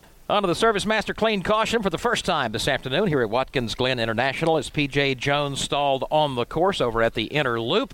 And it was just after everybody had made their pit stops under the green flag. They cycled back around to Juan Pablo Montoya as the race leader. Marcos Ambrose second, Carl Edwards third, A.J. Allmendinger fourth, and Kurt Busch fifth. The Heluva Good sour cream dips at the Glen underway here at Watkins Glen International this afternoon. We've completed 29 of 90 laps already, four lead changes among three different drivers. Juan Pablo Montoya back at the head of the pack after pit stops that happened under the green flag, and that was followed by a Service Master clean caution. So he cycles back around as a race leader. He had worked up nearly an eight second lead over the second place car And it's going to be quite interesting, Barney. This time we get ready to go as a double file restart with Juan Pablo and Marcos Ambrose side by side. Yeah, so far, just about everybody's been able to keep the car on the course and uh, have a fairly sanitary race thus far. But I think when they drop the green this time and they go charging off down the hill into turn one and into the S's, may see uh, some guys out there in the dust coming up a little bit. Especially between those two. Carl Edwards, Yeah. A.J. Allmendinger line up on the second row, Kurt Busch and Jamie McMurray on the third row. Rest of the top 10 are Greg Biffle, Denny Hamlin, Tony Stewart, and Boris Said. Bobby Labonte with an extended stay on pit road. Let's see what happened there, Tony. And Joe, he was happy the caution came out because he was losing voltage on that Phoenix Racing Chevrolet. He had shut off everything but the batteries had gone over box number B. Still was a bad problem, so they came in, changed both batteries on that car. You just heard him pull away, so he used that yellow to stay on the lead lap and change those batteries. Very timely for Bobby Labonte. He's shown back in the 37th position. Let's take a look at the leaderboard here as we get set to go back under green. Again, it's Juan Pablo Montoya leading Marcos Ambrose. Carl Edwards is third. A.J. Allmendinger fourth. And Kurt Busch fifth. Jamie McMurray is sixth. Seventh is Greg Biffle. Eighth is Denny Hamlin. Tony Stewart ninth. And Boris Said tenth. 11th is Sam Hornish Jr. Jeff Gordon is 12th. Jimmie Johnson 13th. Kevin Harvick 14th. 15th position right now belongs to Ryan Newman. 16th is Jeff Burton. 17th is Martin Truex Jr. As they get ready to go back to green, 18th is Andy Lally. And uh, Kyle Busch shows up 19th and Joey Logano in 20th as they get ready to go green. Here comes the field underneath the Sprint Cup bridge. Back to the start finish line. The green about to go in the air. And Juan Pablo Montoya and Marcos Ambrose, two of the best road racers, lined up front for the lead. Let's see how this one shakes out. Green is out. Juan Pablo gets a nice little jump out in front of Marcos Ambrose. And to the inside comes Carl Edwards. He'll battle Ambrose for second in turn one. Carl Edwards has the inside lane. Let's see if he can make it work. Out of turn number one, he puts a nose up, and he is going to take second place away from Marcos Ambrose. Let's see if Ambrose can hang on to third. Kurt Busch trying to work his way, driver's right as they come up through the S's. Ambrose will have none of it. Slams the door on Kurt. Ambrose to third. Kurt Busch to fourth. A.J. Allmendinger, Jamie McMurray, Denny Hamlin, and here comes Tony Stewart making a move on Hamlin. And as they battled from second on back, that allowed Juan Pablo Montoya to break away by about four car lengths now down the back straightaway. He leads through the inner loop. Edwards sets in the line in second with Mon- with uh, Marcos Ambrose right there in third. Kurt Busch and A.J. Allmendinger, the top five is the front half of the field get single file. And they're going to spill out now off of turn number five onto the short chute in single file formation. We'll see if anybody's close enough to break out of line. And there is one. Here comes Marcos Ambrose. He's got third. Wants second on Carl Edwards. Carl Edwards, though, will shut him down. He'll hold on to the second spot.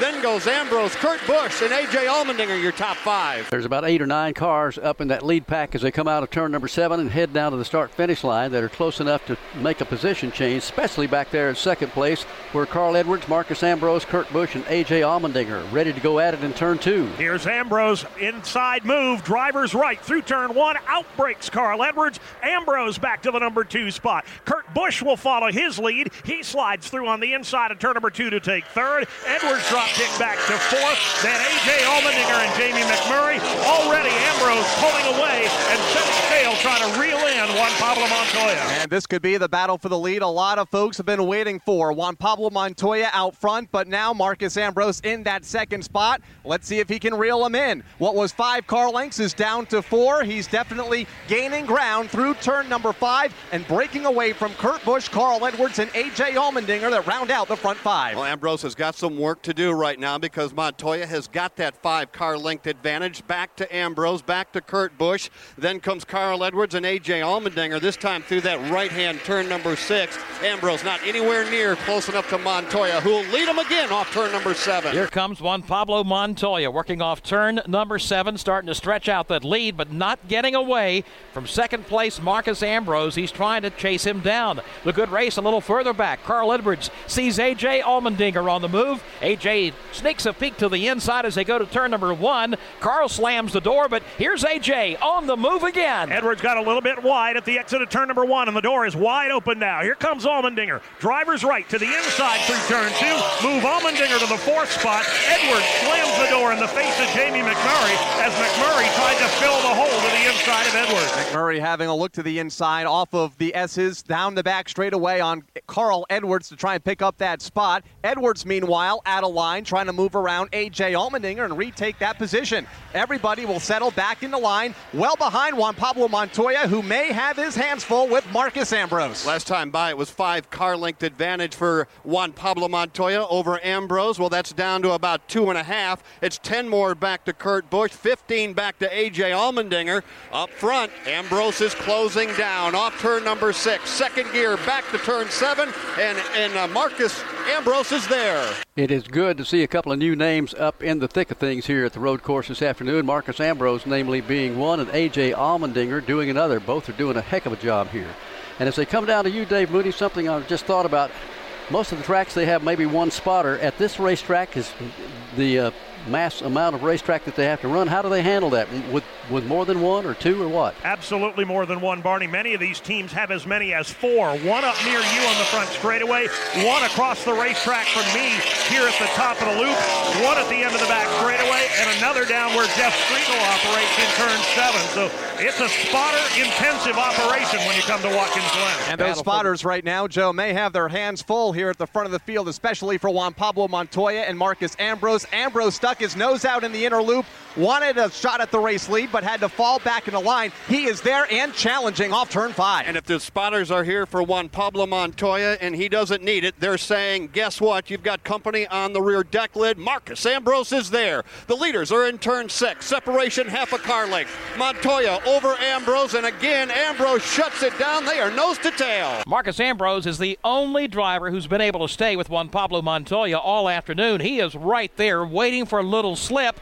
He may have to wait a while for that to happen because Juan Pablo is a pretty good road racer. He's holding his own right now, holding off Marcos Ambrose, although Ambrose tries him again as they exit turn one. A battle for the lead that's worth the price of admission all by itself. The former Formula One winner, the former Australian V8 Supercar champion, two world class road course talents now bumper to bumper as they climb the hill out of turn number four and head to the back straightaway. And very equally matched around this 2.45 mile road course. Here's another challenge. Ambrose steps out of line on the backstretch, but Montoya slams the door upon entry into the inner loop. It's still Montoya by a car length. Let's see if he gives him another shot in turn number five, making that downhill run toward the front, the uh, short stretch. It's Montoya over Ambrose, still by one car length. And now they're going to look at that exit coming off of turn number five. Who can carry that momentum down the short chute? And then it's hard on the brakes. It'll be Montoya that will get here first. Uh, Ambrose not close enough to attack this time. Still two car lengths there. A little bit further back, Carl Edwards starting to feel some heat from Jamie McMurray as they work back to seven. Carl Edwards doing a pretty good job, though, of staying up there inside the top 10. It's been a frustrating year for Carl as far as going to victory lane and getting him a cup win. He's had a couple over in the Nationwide Series, but he needs to win a cup race really bad. Good competition at the front of the field. Juan Pablo Montoya and Marcos Ambrose, and I'm like you, Dave Moody. I'd pay to watch just those two. Just about glued together coming out of turn number two, Barney. Now they'll begin the climb up the hill through two, three, and four. It's Juan Pablo Montoya, half a car length up on Marcos Ambrose, 12 more back to Kurt Busch, another six or seven to A.J. Allmendinger, then five to Carl Edwards. It appears Juan Pablo Montoya so strong on the long straightaways, but Ambrose gains all of his ground outbreaking Montoya into the turns. He gains a bunch more down into the inner loop and in turn number five this time by, but still unable to make the pass. The top two nearly glued together off of turn five. This is as close as Ambrose has been, exiting off of turn number five. Right together, they kick up dust. That's driver's side to the right. Now Montoya starting to throw the block, and Ambrose is on the attack. Under braking, down in turn number six. Montoya will shut him down. He'll hold on to the lead, but Ambrose is there once again, still nose to tail. Marcos knows he has a really fast race car, and it's got to be frustrating to follow Juan Pablo around here lap after lap after lap and be denied every opportunity to make the pass. Here at the start finish line, the separation may be a car length as Marcos Ambrose just waits for an opportunity to make his move. We're at lap 36 of 90. 38 laps are complete. Juan Pablo Montoya, he's had his hands full all day long, keeping Marcos Ambrose from getting around to take the lead away. They're up in turn number seven and about to spill out onto this long front straightaway. If nothing else, Marcos stays so close on him all the way around, he's going to worry him out of the lead quicker than anything else, I got a feeling. Absolutely. You know, uh, Juan Pablo doesn't have the luxury of just worrying about where he's going. He's got to keep an eye on Marcos Ambrose and see where he's going. And Marcos is looking for any opportunity. They're headed to the S's now. It's like a high speed game of chicken to find out which man will go to stab that brake pedal last. Who can stay on the gas and late brake deepest into the corner without throwing the car away? So far, the advantage is with Montoya, but Marcos Ambrose has really kept the heat on. Ambrose again steps out of line on the back straightaway upon entry into the inner loop, but can't make the pass. Montoya so strong, and now he gets up alongside. Does the crossover on the inner loop. The leaders are side by side for a moment, but once they get back into turn number five, a sharp right hander. Montoya had the inside, has the advantage by a car length. And once again, they'll pick up the gas as they work off turn number five, back up into fourth gear before they have to downshift all the way to second. And who will outbrake who? Here comes Ambrose looking into the inside of Montoya once again. But again, Montoya too strong. He'll hold him off. But Ambrose once again on the attack in turn seven. These cars are pretty evenly matched right now, but Montoya being in front can play a little bit of defense and keep Marcos Ambrose behind him. He continues to do that here at the start finish line. Kurt Busch is about uh, 1.3 seconds behind this battle. Kurt's running in the third spot with A.J. Allmendinger in fourth, and fifth is Carl Edwards. Back to the battle for the lead. And the battle for the lead has just changed hands. Marcos Ambrose finally made Juan Pablo Montoya blink. He beat him under braking into turn one, took the lead on the way to two, and is already broken away by two car lengths. It was only a matter of time before Ambrose was able to take the top spot. Nearly did it here a lap ago. Now, once they hit the back straightaway, it's four car lengths between he and Juan Pablo Montoya.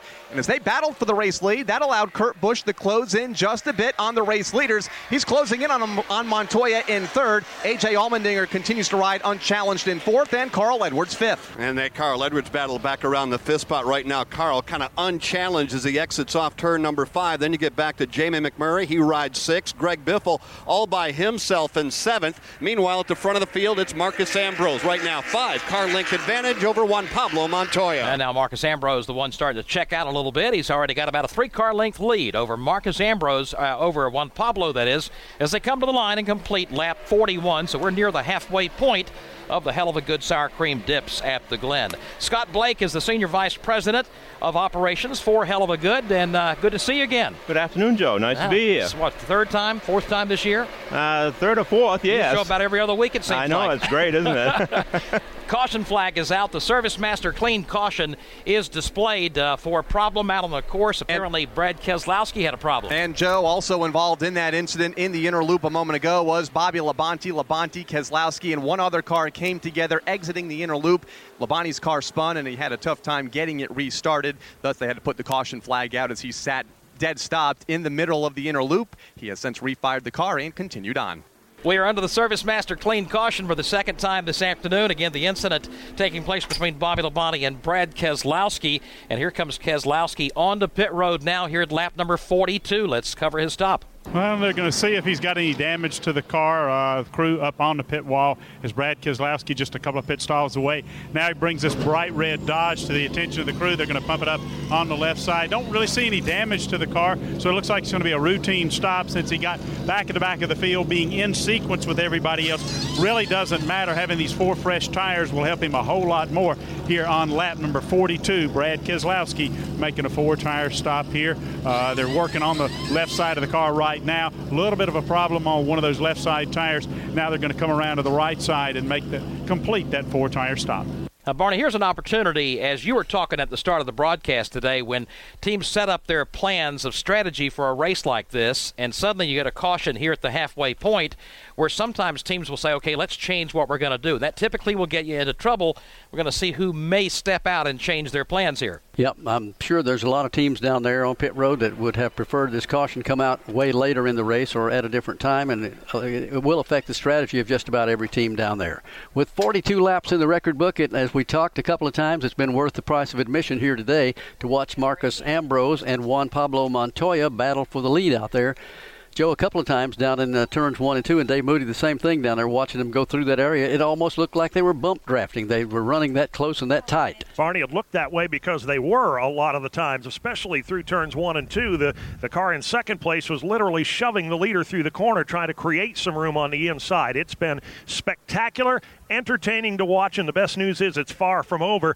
Unfortunately, the same may not be able to be said for Scott Speed's afternoon. His day has gone from bad to worse as he came up through the S's last time. Smoke began to billow out from under the engine compartment of that machine. He has definitely dropped at least one, if not more, cylinders. He's limping his way, I assume, back toward pit road in the garage. And Dave, he has just shut it down. He isn't going to make it all the way to the garage. He is halfway between turn five and six, and you talk about that smoke that came out in front of you over in turn number one. Think whatever was left of that Toyota erupted coming off of turn number five, a big plume of smoke, Joe, and he has kind of coasted down. Now he got off the racetrack. Nice piece of driving by Scott because more than likely there's an awful lot of fluid leaking out of the bottom of that Toyota Camry. All right, most of the leaders stay on the racetrack, although there are a few takers. Ryan Newman comes off the racetrack here at lap number 42. Martin Truex is in, several others. Let's go first, Alex Hayden. And cars coming in at 35 miles an hour. Jimmie Johnson set to come in. Here he is. He'll peel off to the right to make his pit stop. Four fresh tires for Jimmie Johnson. They're still trying to play catch up after having the unscheduled stop a little earlier from cutting down a tire. It will definitely be four tires for Jimmie Johnson. David Gilliland is in as well with the Taco Bell Ford. He'll get routine service with David Ragan and Patrick Carpentier to Winston Kelley. and Mark Martin on pit road along with Robby Gordon. Robby Gordon, we talked about him losing third gear. We talked to his crew chief a little bit ago.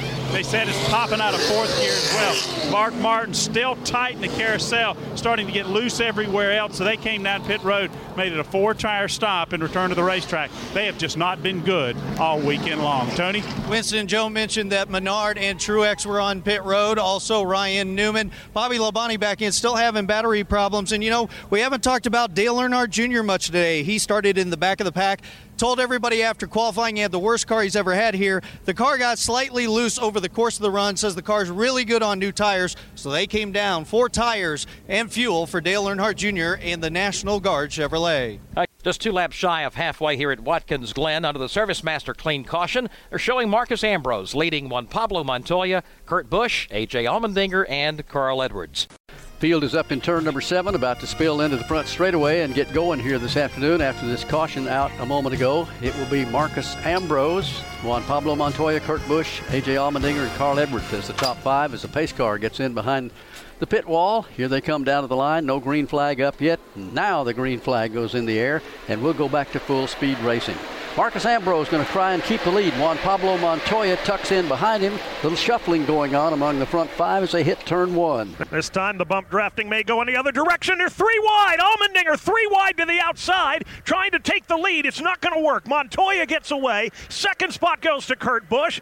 Allmendinger, though, is going to go around the outside, go from the fourth position to third. That'll kick Ambrose back to the number four spot, followed by Carl Edwards and Jamie McMurray. Ambrose having a tough time on these restarts here this afternoon. Goes from the race lead back to fourth, and now will have to dig himself out of a hole. Slides into the fourth position. Now battles side by side with A.J. Allmendinger for third through the inner loop, side by side through the corner. He'll have to slide back in the line in fourth, trying to block Jamie McMurray moving around him.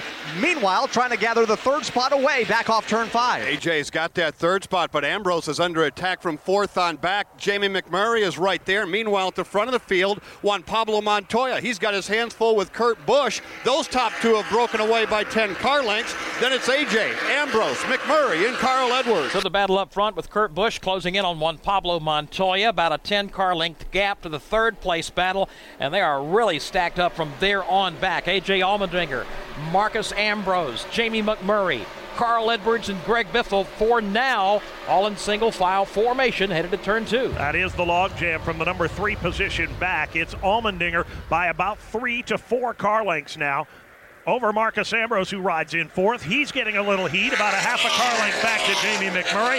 Then Carl Edwards, Greg Biffle, Boris Said, Denny Hamlin, Kevin Kevin Harvick and Tony Stewart to turn four. That's the way they run right now among the top 10, and everybody single file will settle down this time through the inner loop. It's Montoya getting away by about five car lengths over Kurt Busch. Five more back to that ongoing battle for third between A.J. Allmendinger and Marcos Ambrose. And Ambrose knows the longer that he battles to try and get around A.J., the further out front Montoya is going to get. And right now he is falling back behind AJ by just a car length. Here they come now down the short chute in between turn five and six. And uh, Marcos Ambrose not able to do anything with AJ. He'll hold on to the third spot. A little bit further back, good battle between Ron Fellows, Denny Hamlin, and Kevin Harvick. Also Tony Stewart right there as well. Yeah, Tony again uh, very comfortable in the 11th position. Just right now watching the laps wind down. We've got 44 remaining to be run here. But for Juan Pablo Montoya, he's had the car today. And Dave, all of a sudden, even before that caution came out and the guys got on pit road a little bit earlier, Kurt Busch was just quietly sneaking up inside the top five or six. He's there in second. Really showing off his road course chops this afternoon, running solidly in second. There's been a change in his rearview mirror. Marcos Ambrose outbraking A.J. Allmendinger through turn one. He'll move to third, move the dinger back to fourth. Made the move around AJ a moment ago, but has a long ways to go to reel in race leader Juan Pablo Montoya and about five car lengths or so between himself and second place running Kurt Busch through the inner loop back into turn number five. Ambrose falls into third. Then it's Allmendinger in fourth. Jamie McMurray and Carl Edwards, they have a good battle, racing for the fourth and fifth positions. Watching that four spot. Here comes McMurray now. Carl Edwards is right there, and a whole bunch of cast of characters behind them. Greg Biffle is right there.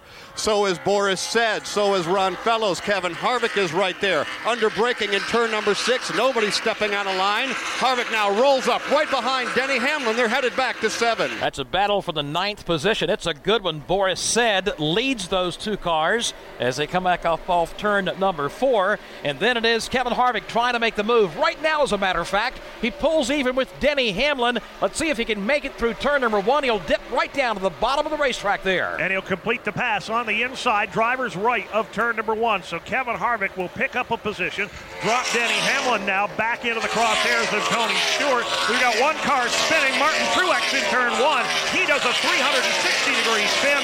Field scatters. They pass right and left. Truex gets it rolling with no further contact. And that battle for ninth has settled down a bit off of the S's and onto the back straightaway. Kevin Harvick able to pick up that position a moment ago. Here's the battle for second. Kurt Busch had it. Last time by it was six car lengths. This time, back to Marcos Ambrose, just one car length off turn five. And a lot of work to do for Marcos Ambrose, who led the field back to the green flag, then bell, fell back to fourth. He is up to third. He is looking for second. Not close enough this time on Kurt Busch to do anything with him in turn six. Advantage right now for Kurt over Marcos, about a car length. Here they come off turn seven, back to start finish. We are past the halfway point, down to 41 laps to go. And Juan Pablo Montoya's lead over Kurt Busch. Let's check it here as they cross the line. Is now marked at just about three and a half seconds. Marcos Ambrose in third, AJ Allmendinger in fourth. The battle right now is for the third position.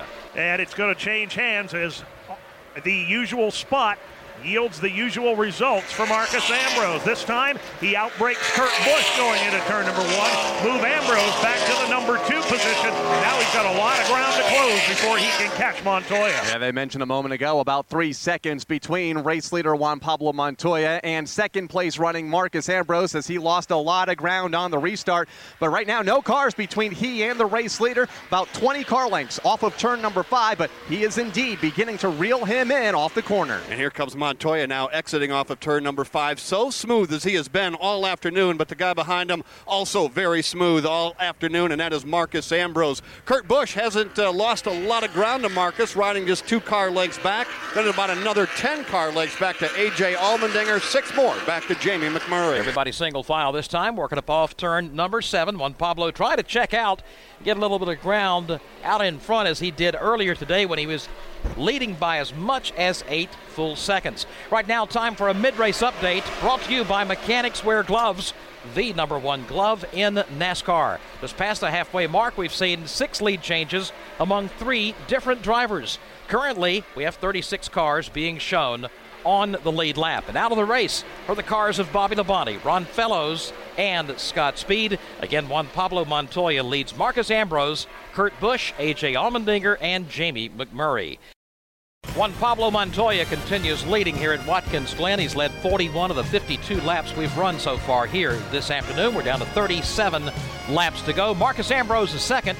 Kurt Busch, AJ Allmendinger, and Jamie McMurray, the top five. Motor Racing Network glad you to have you aboard for our coverage today of the Heluva Good sour cream dips at the Glen. Quick reminder next week we're off to Michigan International Speedway. It's the Carfax doubleheader weekend, the Carfax 250 for the Nationwide Series on Saturday, and the Carfax 400 for the Sprint Cup cars a week from today. Our air times on Saturday 1:30 Eastern and on Sunday 12 noon Eastern Time. That same weekend, Darlington Raceway will host the NASCAR Camping World Truck Series in the Too Tough to Tame 200. That coverage at 7:15 Eastern Time next Saturday night. For tickets and travel packages, go to MotorRacingNetwork.com. We should have some pit stops coming up here before too much longer. For the moment, however, Juan Pablo Montoya is doing what he's done all day long, and he's been so close to winning this year. What at Indy a couple of times, or one time up there, had bad luck, but uh, the car has been good enough on a, at least a half a dozen occasions to go to victory lane.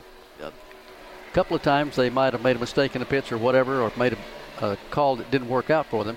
But the car he's due to win. I guess is what I'm trying to say. He really is. He's he's run well. It's not a matter of just not running well when he goes to the racetrack. He's had some bad things happen. His best finish is a third at Talladega and a third at Atlanta earlier in the season.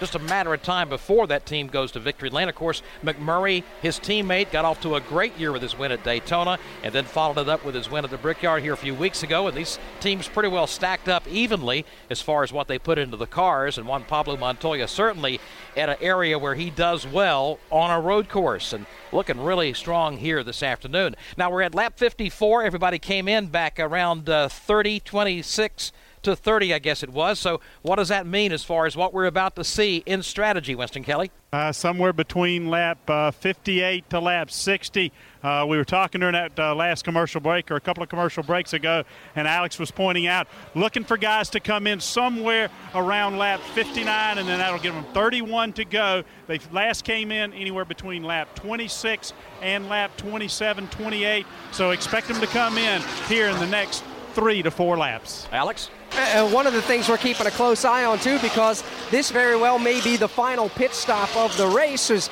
track position. Juan Pablo Montoya, certainly at the front of the field, is in clean air, and Marcos Ambrose riding in the second spot. Well, we've been keeping a close eye on the lap times. Marcos Ambrose wants to be the leader when they do make that stop in just a few laps. As a matter of fact, for the last five straight laps, Marcos Ambrose's lap times are nearly a half a second faster than Juan Pablo Montoya. They want to be the leader when they come to pit road so they can try to get that money stop get back out and maintain that number one spot.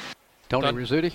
Yeah, I think lap 60 is the ideal number for Juan Pablo Montoya to come down in. The fact that he's leading, though, allows him to really make the decision and try to force everybody else's hands. You know, one of the drivers we talked to in uh, pre race was Greg Biffle. Won the race last week in Pocono, fastest in the first practice, fastest in happy hour.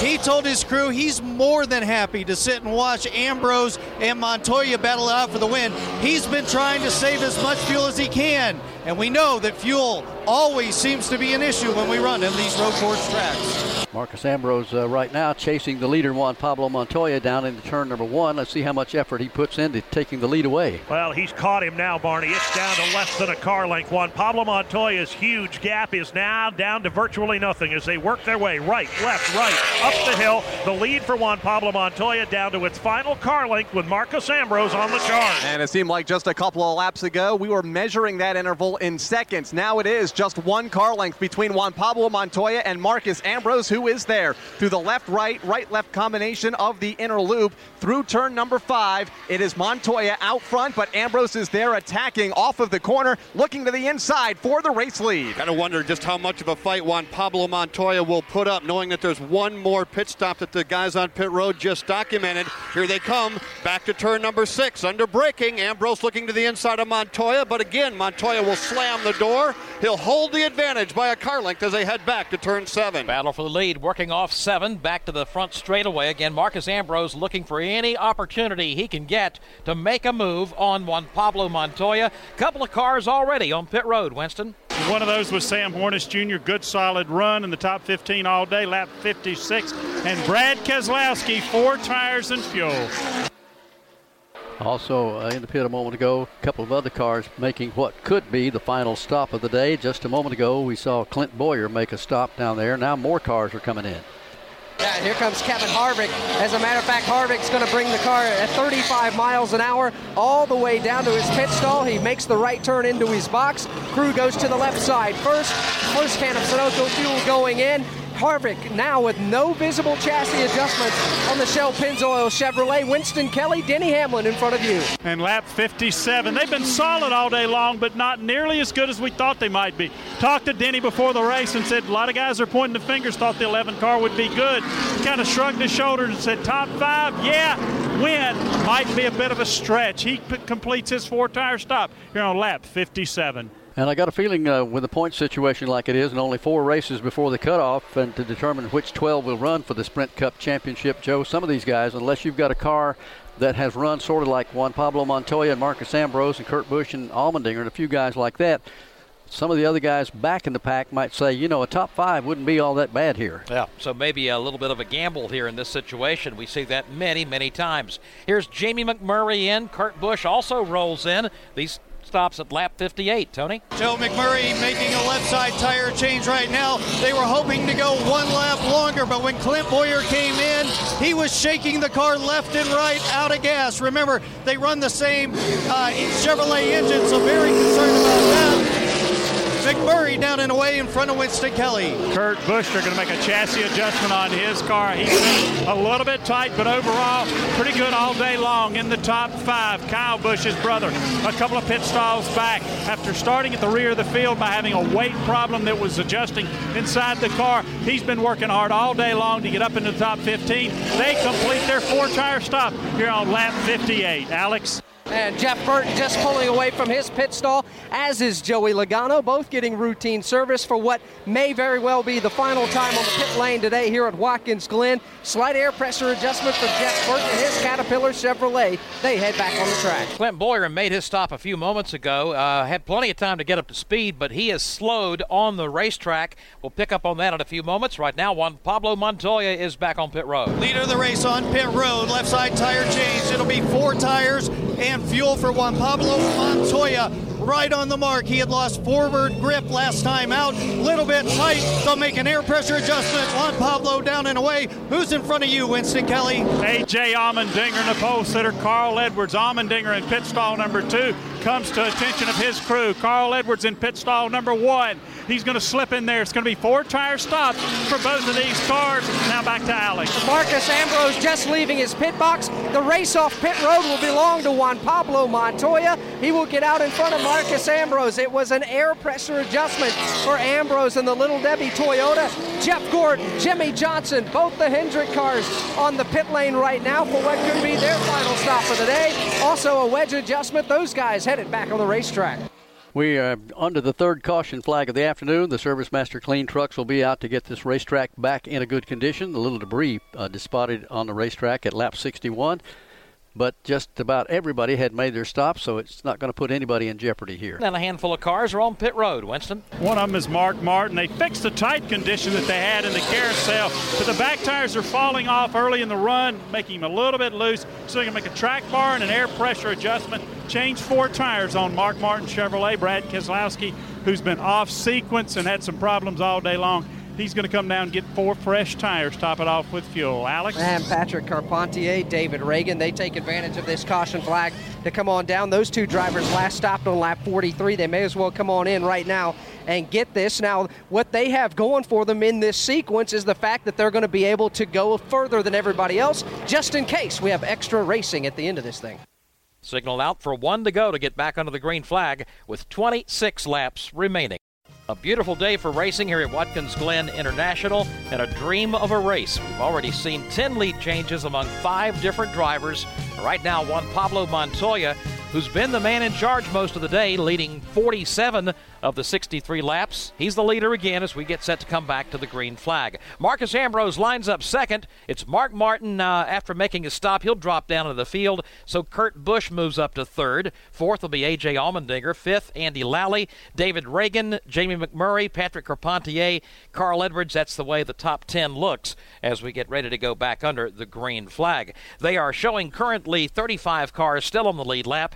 Out of the race are the cars of Robby Gordon, Joe Nemechek, Ron Fellows, P.J. Jones, Michael McDowell, and Scott Speed. And Barney Clint Bowyer, they made repairs. They got his car back out. Yeah, you're going to to get all the points he can as the field moves up into turn number seven, about to spill out in the front straightaway and go back to racing with some 26 laps remaining to be run.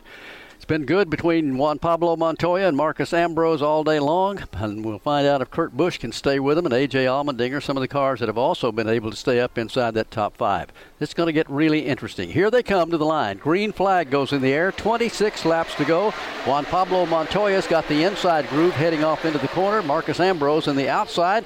Let's see if they can stay on the course as they go to turn one. Inside line belongs to Juan Pablo Montoya. He'll use it to his advantage, and the advantage may also go to Kurt Busch. Here's the sl- slide job by Busch trying to get underneath Ambrose. Can't get it done. Marcos Ambrose up through the S's will hold on to second. Busch to third. Allmendinger fourth. Carl Edwards and Jamie McMurray as they race to the back straightaway. Top five quickly single out behind Juan Pablo Montoya onto the back straightaway, and now under heavy braking into the inner loop. It's Montoya by a car length over Marcos Ambrose, and then the battle for third.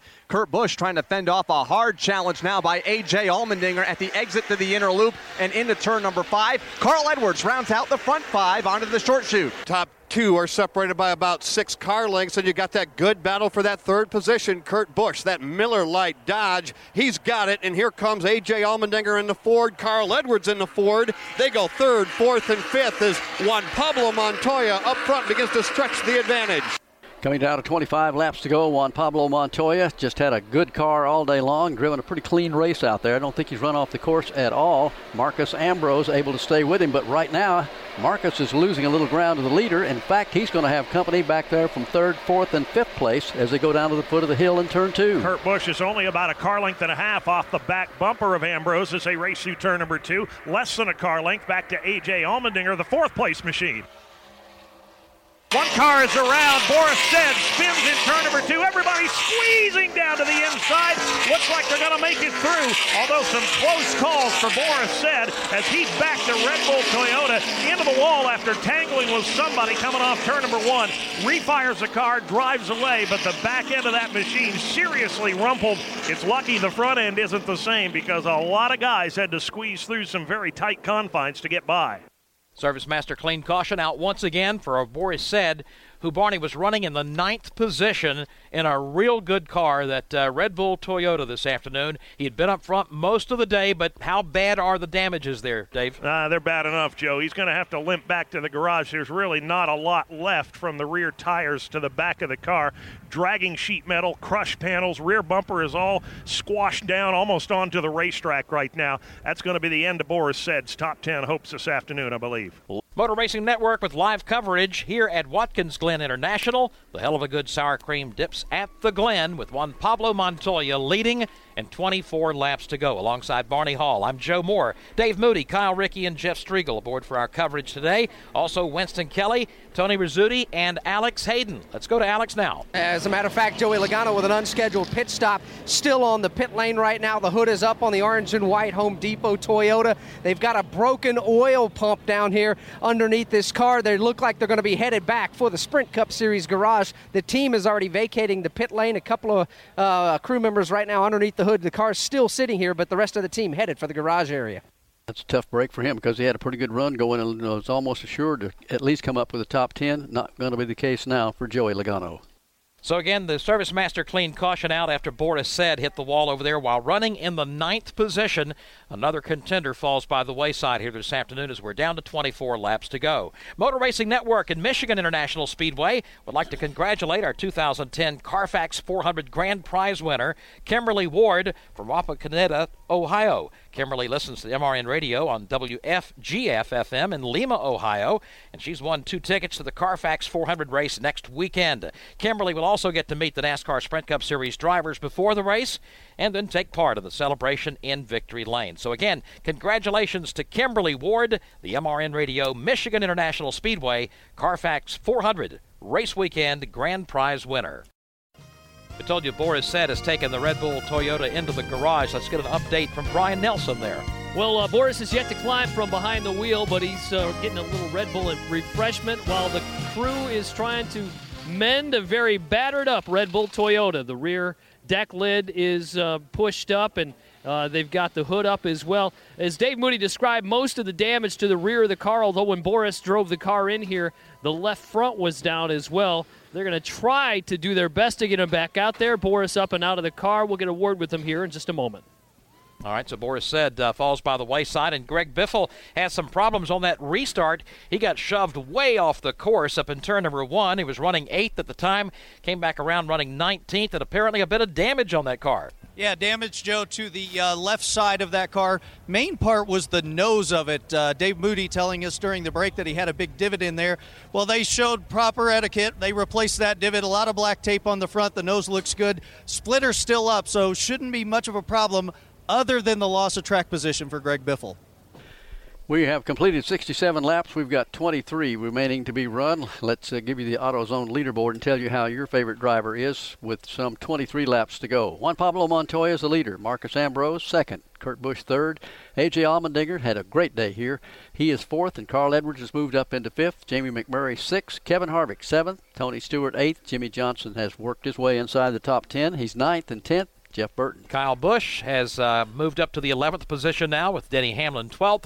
Sam Hornish 13th, Jeff Gordon 14th, and Ryan Newman 15th. 16th is Matt Kenseth. 17th, Paul Menard. Kasey Kahne is 18th. Regan Smith 19th, and David Reutimann 20th. 21st, Martin Truex Jr., David Ragan's 22nd, Max Papis 23rd, Earnhardt Jr. is 24th, Patrick Carpentier is 25th, and 26th is Andy Lally. Mark Martin's in 27th, Brad Keselowski's 28th, David Gilliland 29th, Kevin Conway is 30th. 31st is Travis Kvapil, 32nd is Elliott Sadler, 33rd Greg Biffle, and those are the cars on the lead lap. Boris Said back in the garage, still shown in 34th, Joey Logano 35th, Clint Bowyer's 36th, and Bobby Labonte 37th. Also out of the race are the cars of Robby Gordon, Joe Nemechek, Ron Fellows, P.J. Jones, Michael McDowell, and Scott Speed. That is a look at the AutoZone leaderboard. Get in the zone, AutoZone. Juan Pablo Montoya got to be feeling pretty good right now. He's had no problems whatsoever here today. He's kept the car on the course, driven almost a perfect race. I don't think he's got uh, Dave Moody. From our side of the racetrack, we don't see any dents and dings in his car not a mark on it that from my vantage point either, Barney. He has had a, a masterful drive here this afternoon, but I, I don't think he figures he's out of the woods quite yet yeah. because if he looks in the rearview mirror, he sees that uh, bright red Little Debbie logo and he knows that's bad news in the person of Marcos Ambrose. And, and let's give a shout out for Kurt Busch as well. Really showing off his road course skills this afternoon. He's been in the top 10 all afternoon, third or fourth for most of the day as he and A.J. Allmendinger have swapped spots a couple of times.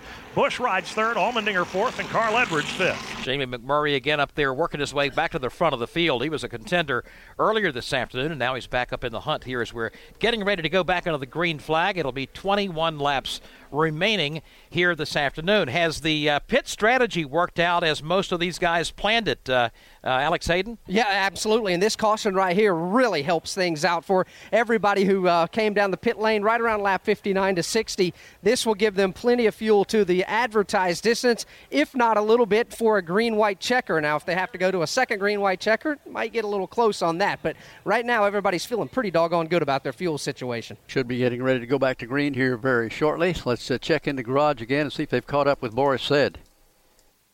Apparently not, but we'll try to get a word from him in a moment. He he has uh, been fairly decent all day, stayed inside the top 20 for the most part of the day.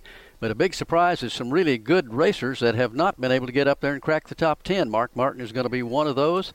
Uh, Greg Biffle, of course, he had some problems. So did Clint Bowyer. But some names that normally would be up there scrambling for a win on a road course not doing so well here today, including Robby Gordon. Yeah, Kasey Kahne. Uh, Robby's been in the garage a couple of times. Uh, Kasey Kahne, of course, a former winner at Infineon Raceway. About the best he's been all day is where he is right now in the uh, 18th position. Haven't heard much from Matt Kenseth today. He's still among the top 20 runners. And uh, guys like uh, Kyle Busch has been working from behind after having to make a pit stop on the pace lap. And Jimmie Johnson probably has made the best return today after cutting down a tire early on. He's worked his way back up into the top 10. Yeah, there's a four time champion for you. Jimmie's currently running in the ninth position. That's what we said a little bit earlier, Joe. There are a lot of guys that um, probably feel like I don't have the car to win, but I definitely got the car here to finish inside the top 10 or 15 and, and stay in the hunt in the points chase. Let's check in with Brian Nelson. Boris Said up and out of the Red Bull Toyota. Looked like you were getting ready to have a good day. What happened there? I mean, we had a good day the whole day. We were solidly a top 10 car, and, and that's all you can ask for, especially when you're a part time guy like me. And this team is so good, and you know, I've never been in top flight equipment like this. And I feel really bad for these Red Bull guys because they put in a lot of effort and they, you know, went through a lot of hoops to put me in this car. And I really thought I could give them a top five run at the end. And I got to ask Tony Stewart what I did wrong there because I, I thought I did everything right and thought I gave him room, and, uh, and it seemed like he hooked me in the left rear. So that's just one of those deals. It's just racing, and you can't cry about it. It's just hard racing, and that's what makes this uh, racing so exciting for the fans. All right, uh, Boris Said calling it quits for the day today. Back upstairs. Green flag goes back in the air. They race off to turn number one. They'll be chasing Juan Pablo Montoya. Montoya has the lead. He'll keep it off turn number one. The battle will be for second. Here comes Kurt Busch again, trying to make that hole work to the inside of Marcos Ambrose, but Ambrose too strong up through the S's. He'll regain the number two spot. Busch back to third. Fourth goes to AJ Allmendinger. Fifth spot to Carl Edwards. No change among the top five as they hit turn four. And the best battle is now for second. Kurt Busch all over the rear deck lid of Marcos Ambrose, hanging on to that position. Meanwhile, further back, here's Carl Edwards having a look to the inside of AJ Allmendinger for that fourth spot. That has really stacked everybody up from fourth on back and allowing the top three to break away, led by Juan Pablo Montoya. Marcos Ambrose goes in that number two position. Then comes Kurt Busch, and they are putting themselves uh, a little distance between AJ Allmendinger. AJ under attack momentarily by Carl Edwards, but now here comes Jamie McMurray on Carl. They'll go side by side into turn number six. Edwards down low, McMurray topside. Give the position to Jamie McMurray. Good battle going on for the fifth position as Jamie McMurray hugs the inside of the racetrack. Coming up off turn number seven, he'll hold off Carl Edwards once again. Now, closing in on that battle, the cars of Kevin Harvick and Tony Stewart.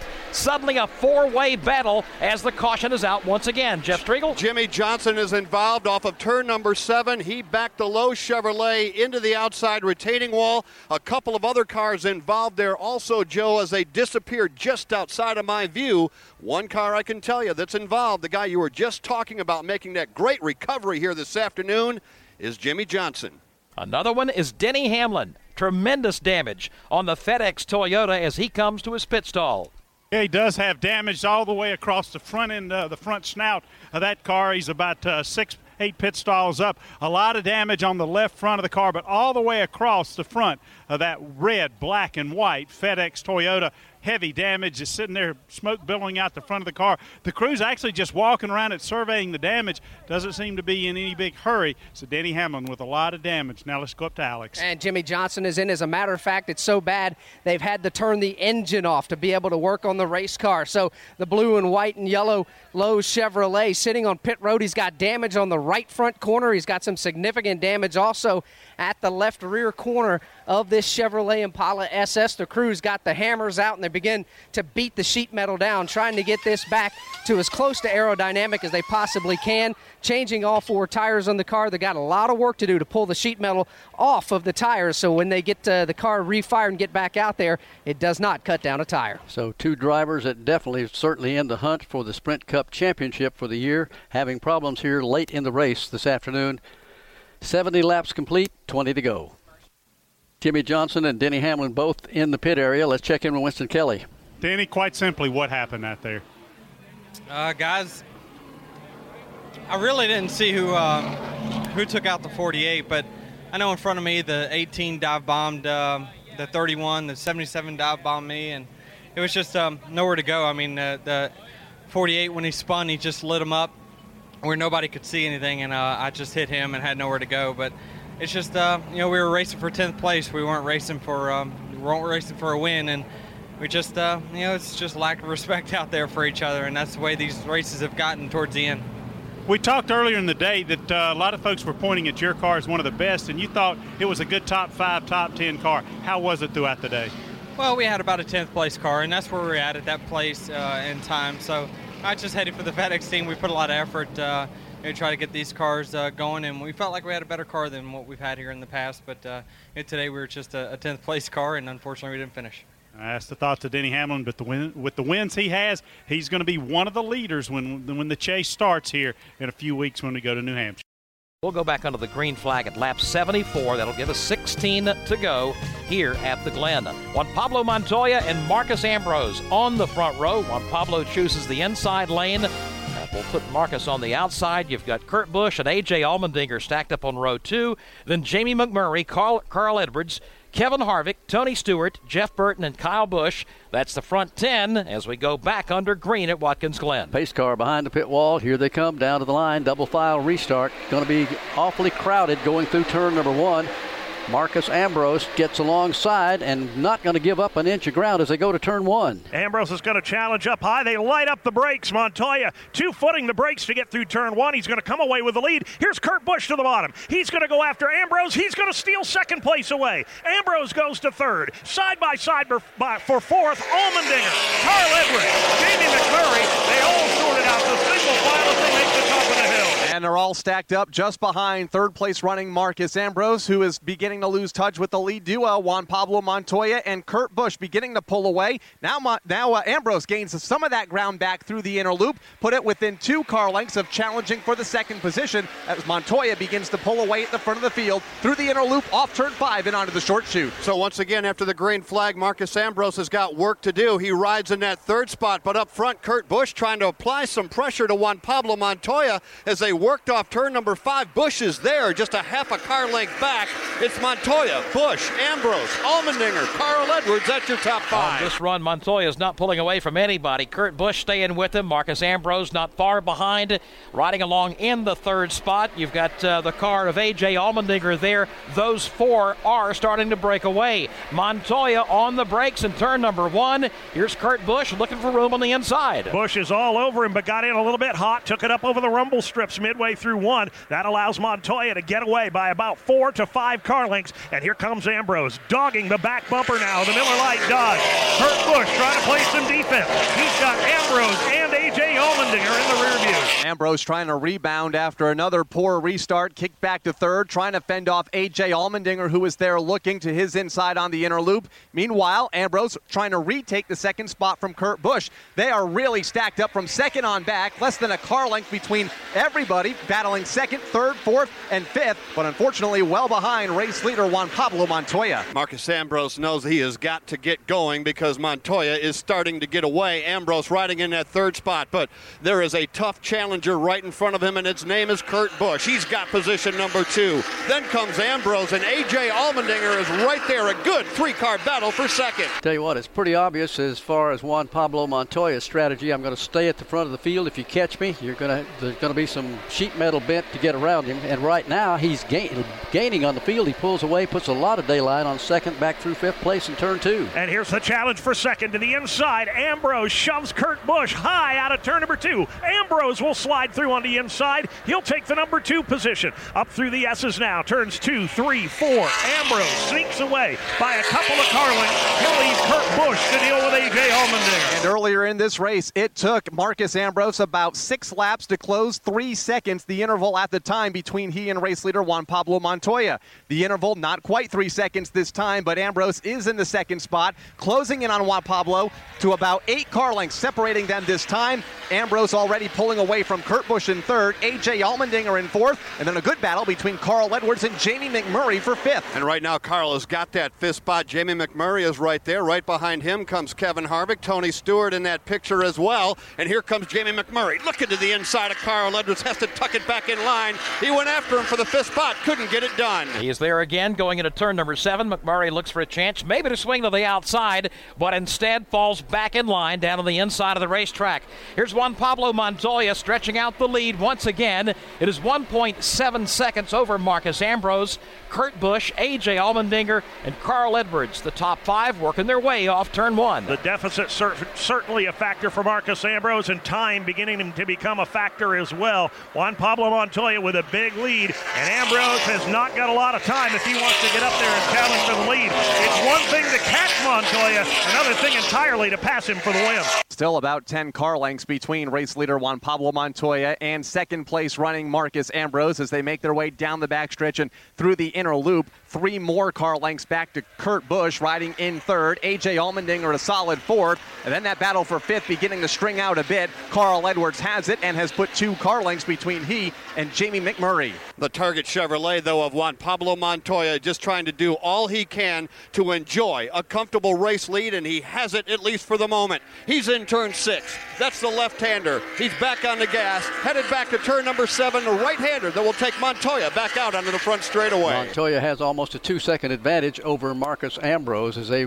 come out from under the sprint bridge and work their way back down the front straightaway. We've been so focused on what's going on at the front of the field between Juan Pablo and Marcos Ambrose and Kurt Busch and AJ Allmendinger that we probably neglected to talk about some of the other drivers that are having a good day. Carl Edwards is still very much in this thing. Maybe not to win, but to come up with the top five. Jamie McMurray has had a good day. So has Kevin Harvick, Tony Stewart, and Kyle Busch, and Jeff Burton. They've all done pretty well. Certainly so. Ryan Newman, we've not talked about very much at all today, but he's had some differing pit strategy out there this afternoon, and currently he's in the 11th position. We really expected a lot out of Jeff Gordon today, and that's kind of disappointing, but still, he's in the 12th position. Sam Hornish having a good day, currently 13th. Rest of the top 20 are Matt Kenseth, Martin Truex, Paul Menard, Regan Smith, Patrick Carpentier, Kasey Kahne, and Max Papis. Will be coming up on 11 laps to go when they come back around next time. Juan Pablo Montoya picked up another tenth of a second on Marcos Ambrose between laps 77 and 78. Let's check them this time as they come by because it does not look like Marcos is cutting in to Juan Pablo's lead.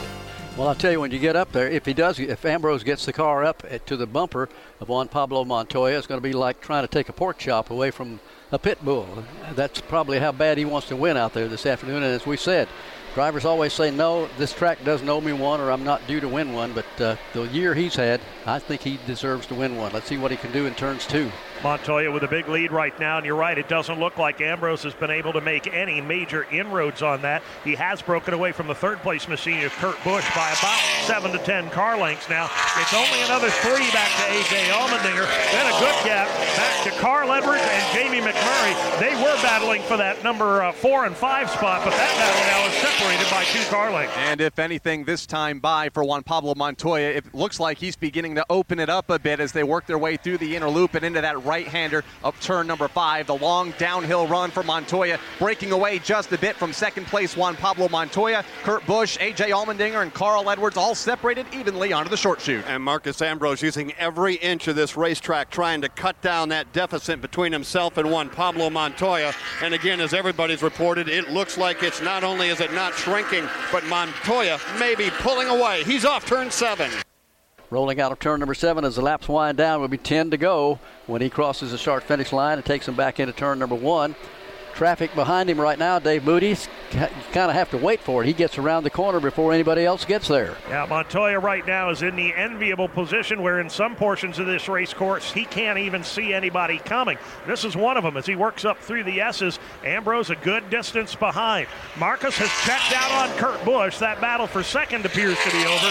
Kurt in turn trying to keep AJ Allmendinger at arm's, arm's length as they reach turn four. And plenty of room right now for Kurt Busch. That's about four car lengths between he and AJ Allmendinger in a race for that third position. Kurt, like you mentioned, beginning to lose touch with Marcos Ambrose in second, who is still not able to gain any ground on race leader Juan Pablo Montoya. Just so smooth through the inner loop, through turn five, and onto the short straightaway. Everybody trying to get every list last drop out of these race cars. Ambrose now, you know, as he comes off turn number five, you almost got to say that Kurt Busch is beginning to close the gap between himself and Ambrose. It's about five car lengths, then about another 10 back to AJ Allmendinger. AJ's only got three back to Carl Edwards. Up front, though, that gap has grown from what was 1.5 seconds back at lap 77 to now 2.7 seconds. Juan Pablo Montoya checking out like he did here earlier this afternoon. Kurt Busch again holds on to the third spot. A.J. Allmendinger in the fourth position.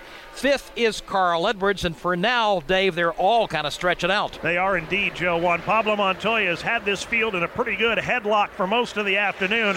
Now, as we're inside 10 laps to go, he's trying to turn that headlock into a chokehold. He is pulling away from Marcos Ambrose. The lead continues to expand. And the laps continue to tick away for Marcos Ambrose. If he has anything left, he needs to show it now, as there's about 20 car lengths between he and race leader Juan Pablo Montoya through the inner loop. Kurt Busch four car lengths back in the third spot, beginning to close on Marcos Ambrose, but he too may be also beginning to run out of time. AJ Allmendinger a solid fourth. Carl Edwards rounding out the front five. Carl Edwards running in that fifth position. Then you got to go a little bit further back. You got Jamie McMurray riding in that sixth position. Kevin Harvick goes in the seventh position.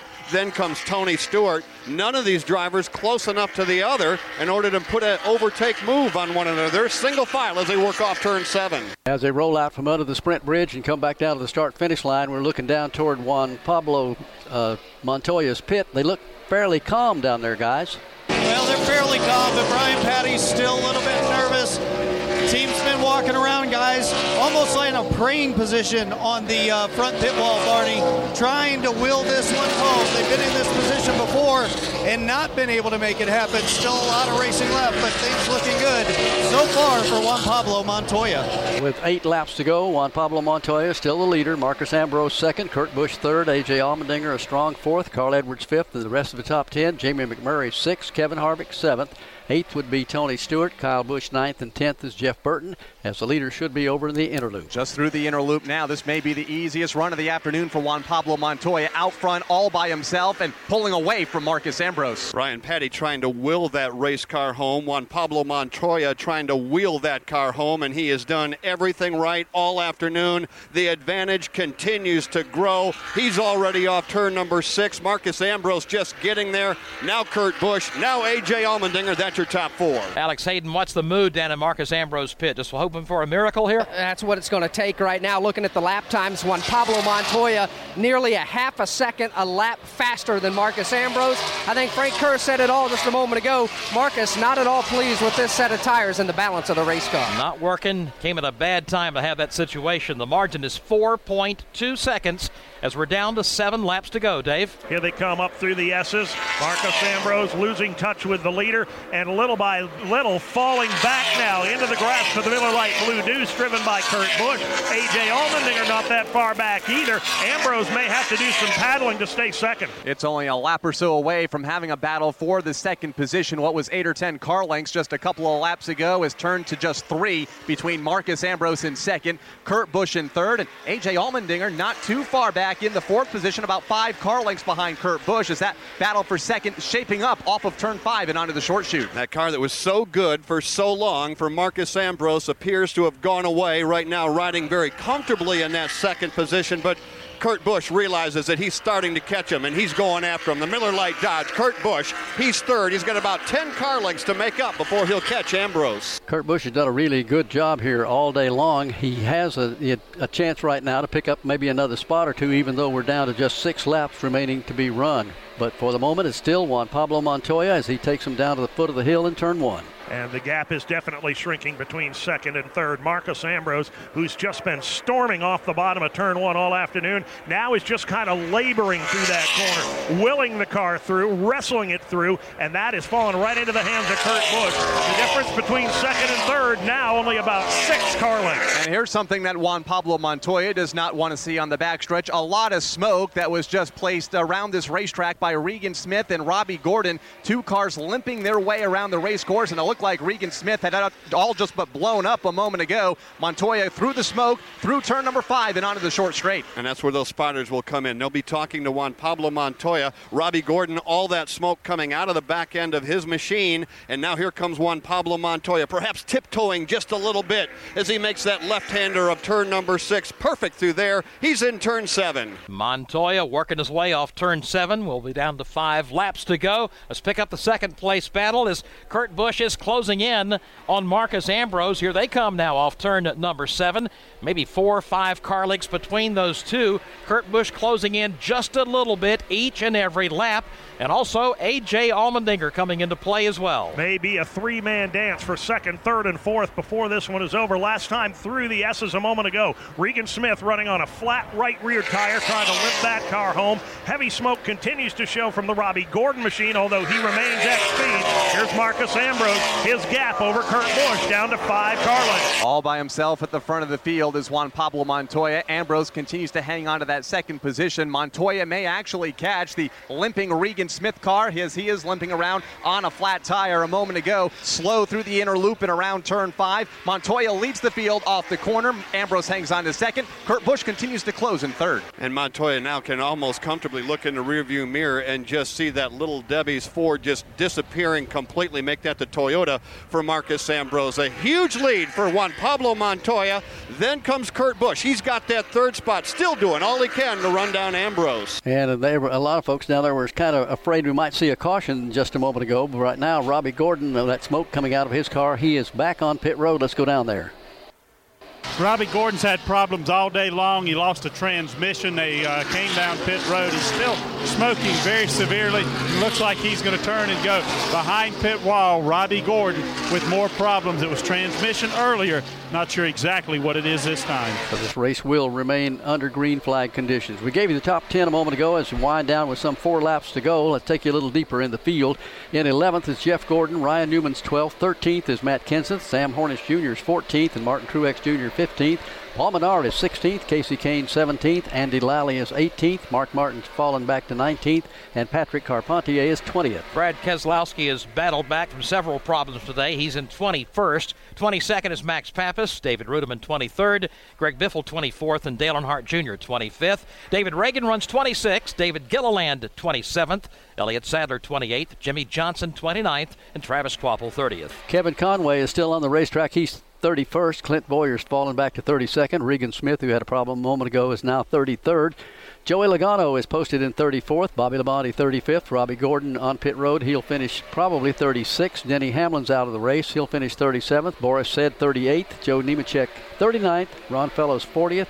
41st, P.J. Jones, Michael McDowell 42nd, and Scott Speed is 43rd. And that's a look at the AutoZone leaderboard. Get in the zone. AutoZone. Kevin Harvick just picked up a spot in the top 10, got by Jamie McMurray. So Harvick now moves up into the sixth position as Juan Pablo Montoya stretched his lead to nearly five seconds over Marcos Ambrose. Will be coming up on two laps to go next time by. It's been 113 races since Juan Pablo Montoya got his first and only Sprint Cup win. That was Infineon Raceway back in June of 2007.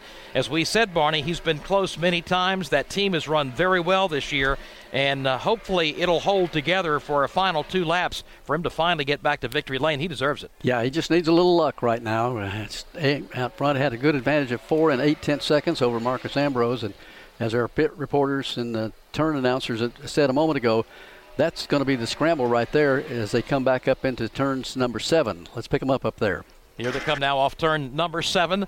It is Juan Pablo Montoya crossing the start finish line right now, and that gives us two to go. The battle for second looked to be tightening up for a while, Dave, but that spread out a little bit between uh, Marcos Ambrose and Kurt Busch. They were a lot closer than this about five laps ago, so Kurt may have just kind of burnt uh, what he had out for now. And Marcos Ambrose a little tighter grip on the steering wheel as well. That may account for some of it. That mar- margin is about five, maybe six car lengths as they run up through the S's. It's another 10 back to A.J. Allmendinger, 10 more to Carl Edwards. So everybody in the top five fairly secure now as they chase the white flag just a lap away. And right now can barely see the race leader Juan Pablo Montoya as the battle for second enters the back straightaway. Montoya is already through the inner loop and into that right hand turn number five. Down the hill onto the short chute all by himself as the battle for second once again tightens up. Kurt Busch all over the back deck lid now of Marcos Ambrose. He'll have one final shot. Here comes Marcos Ambrose off of turn number five, and Kurt Busch is right there. All of this going on just almost a short straightaway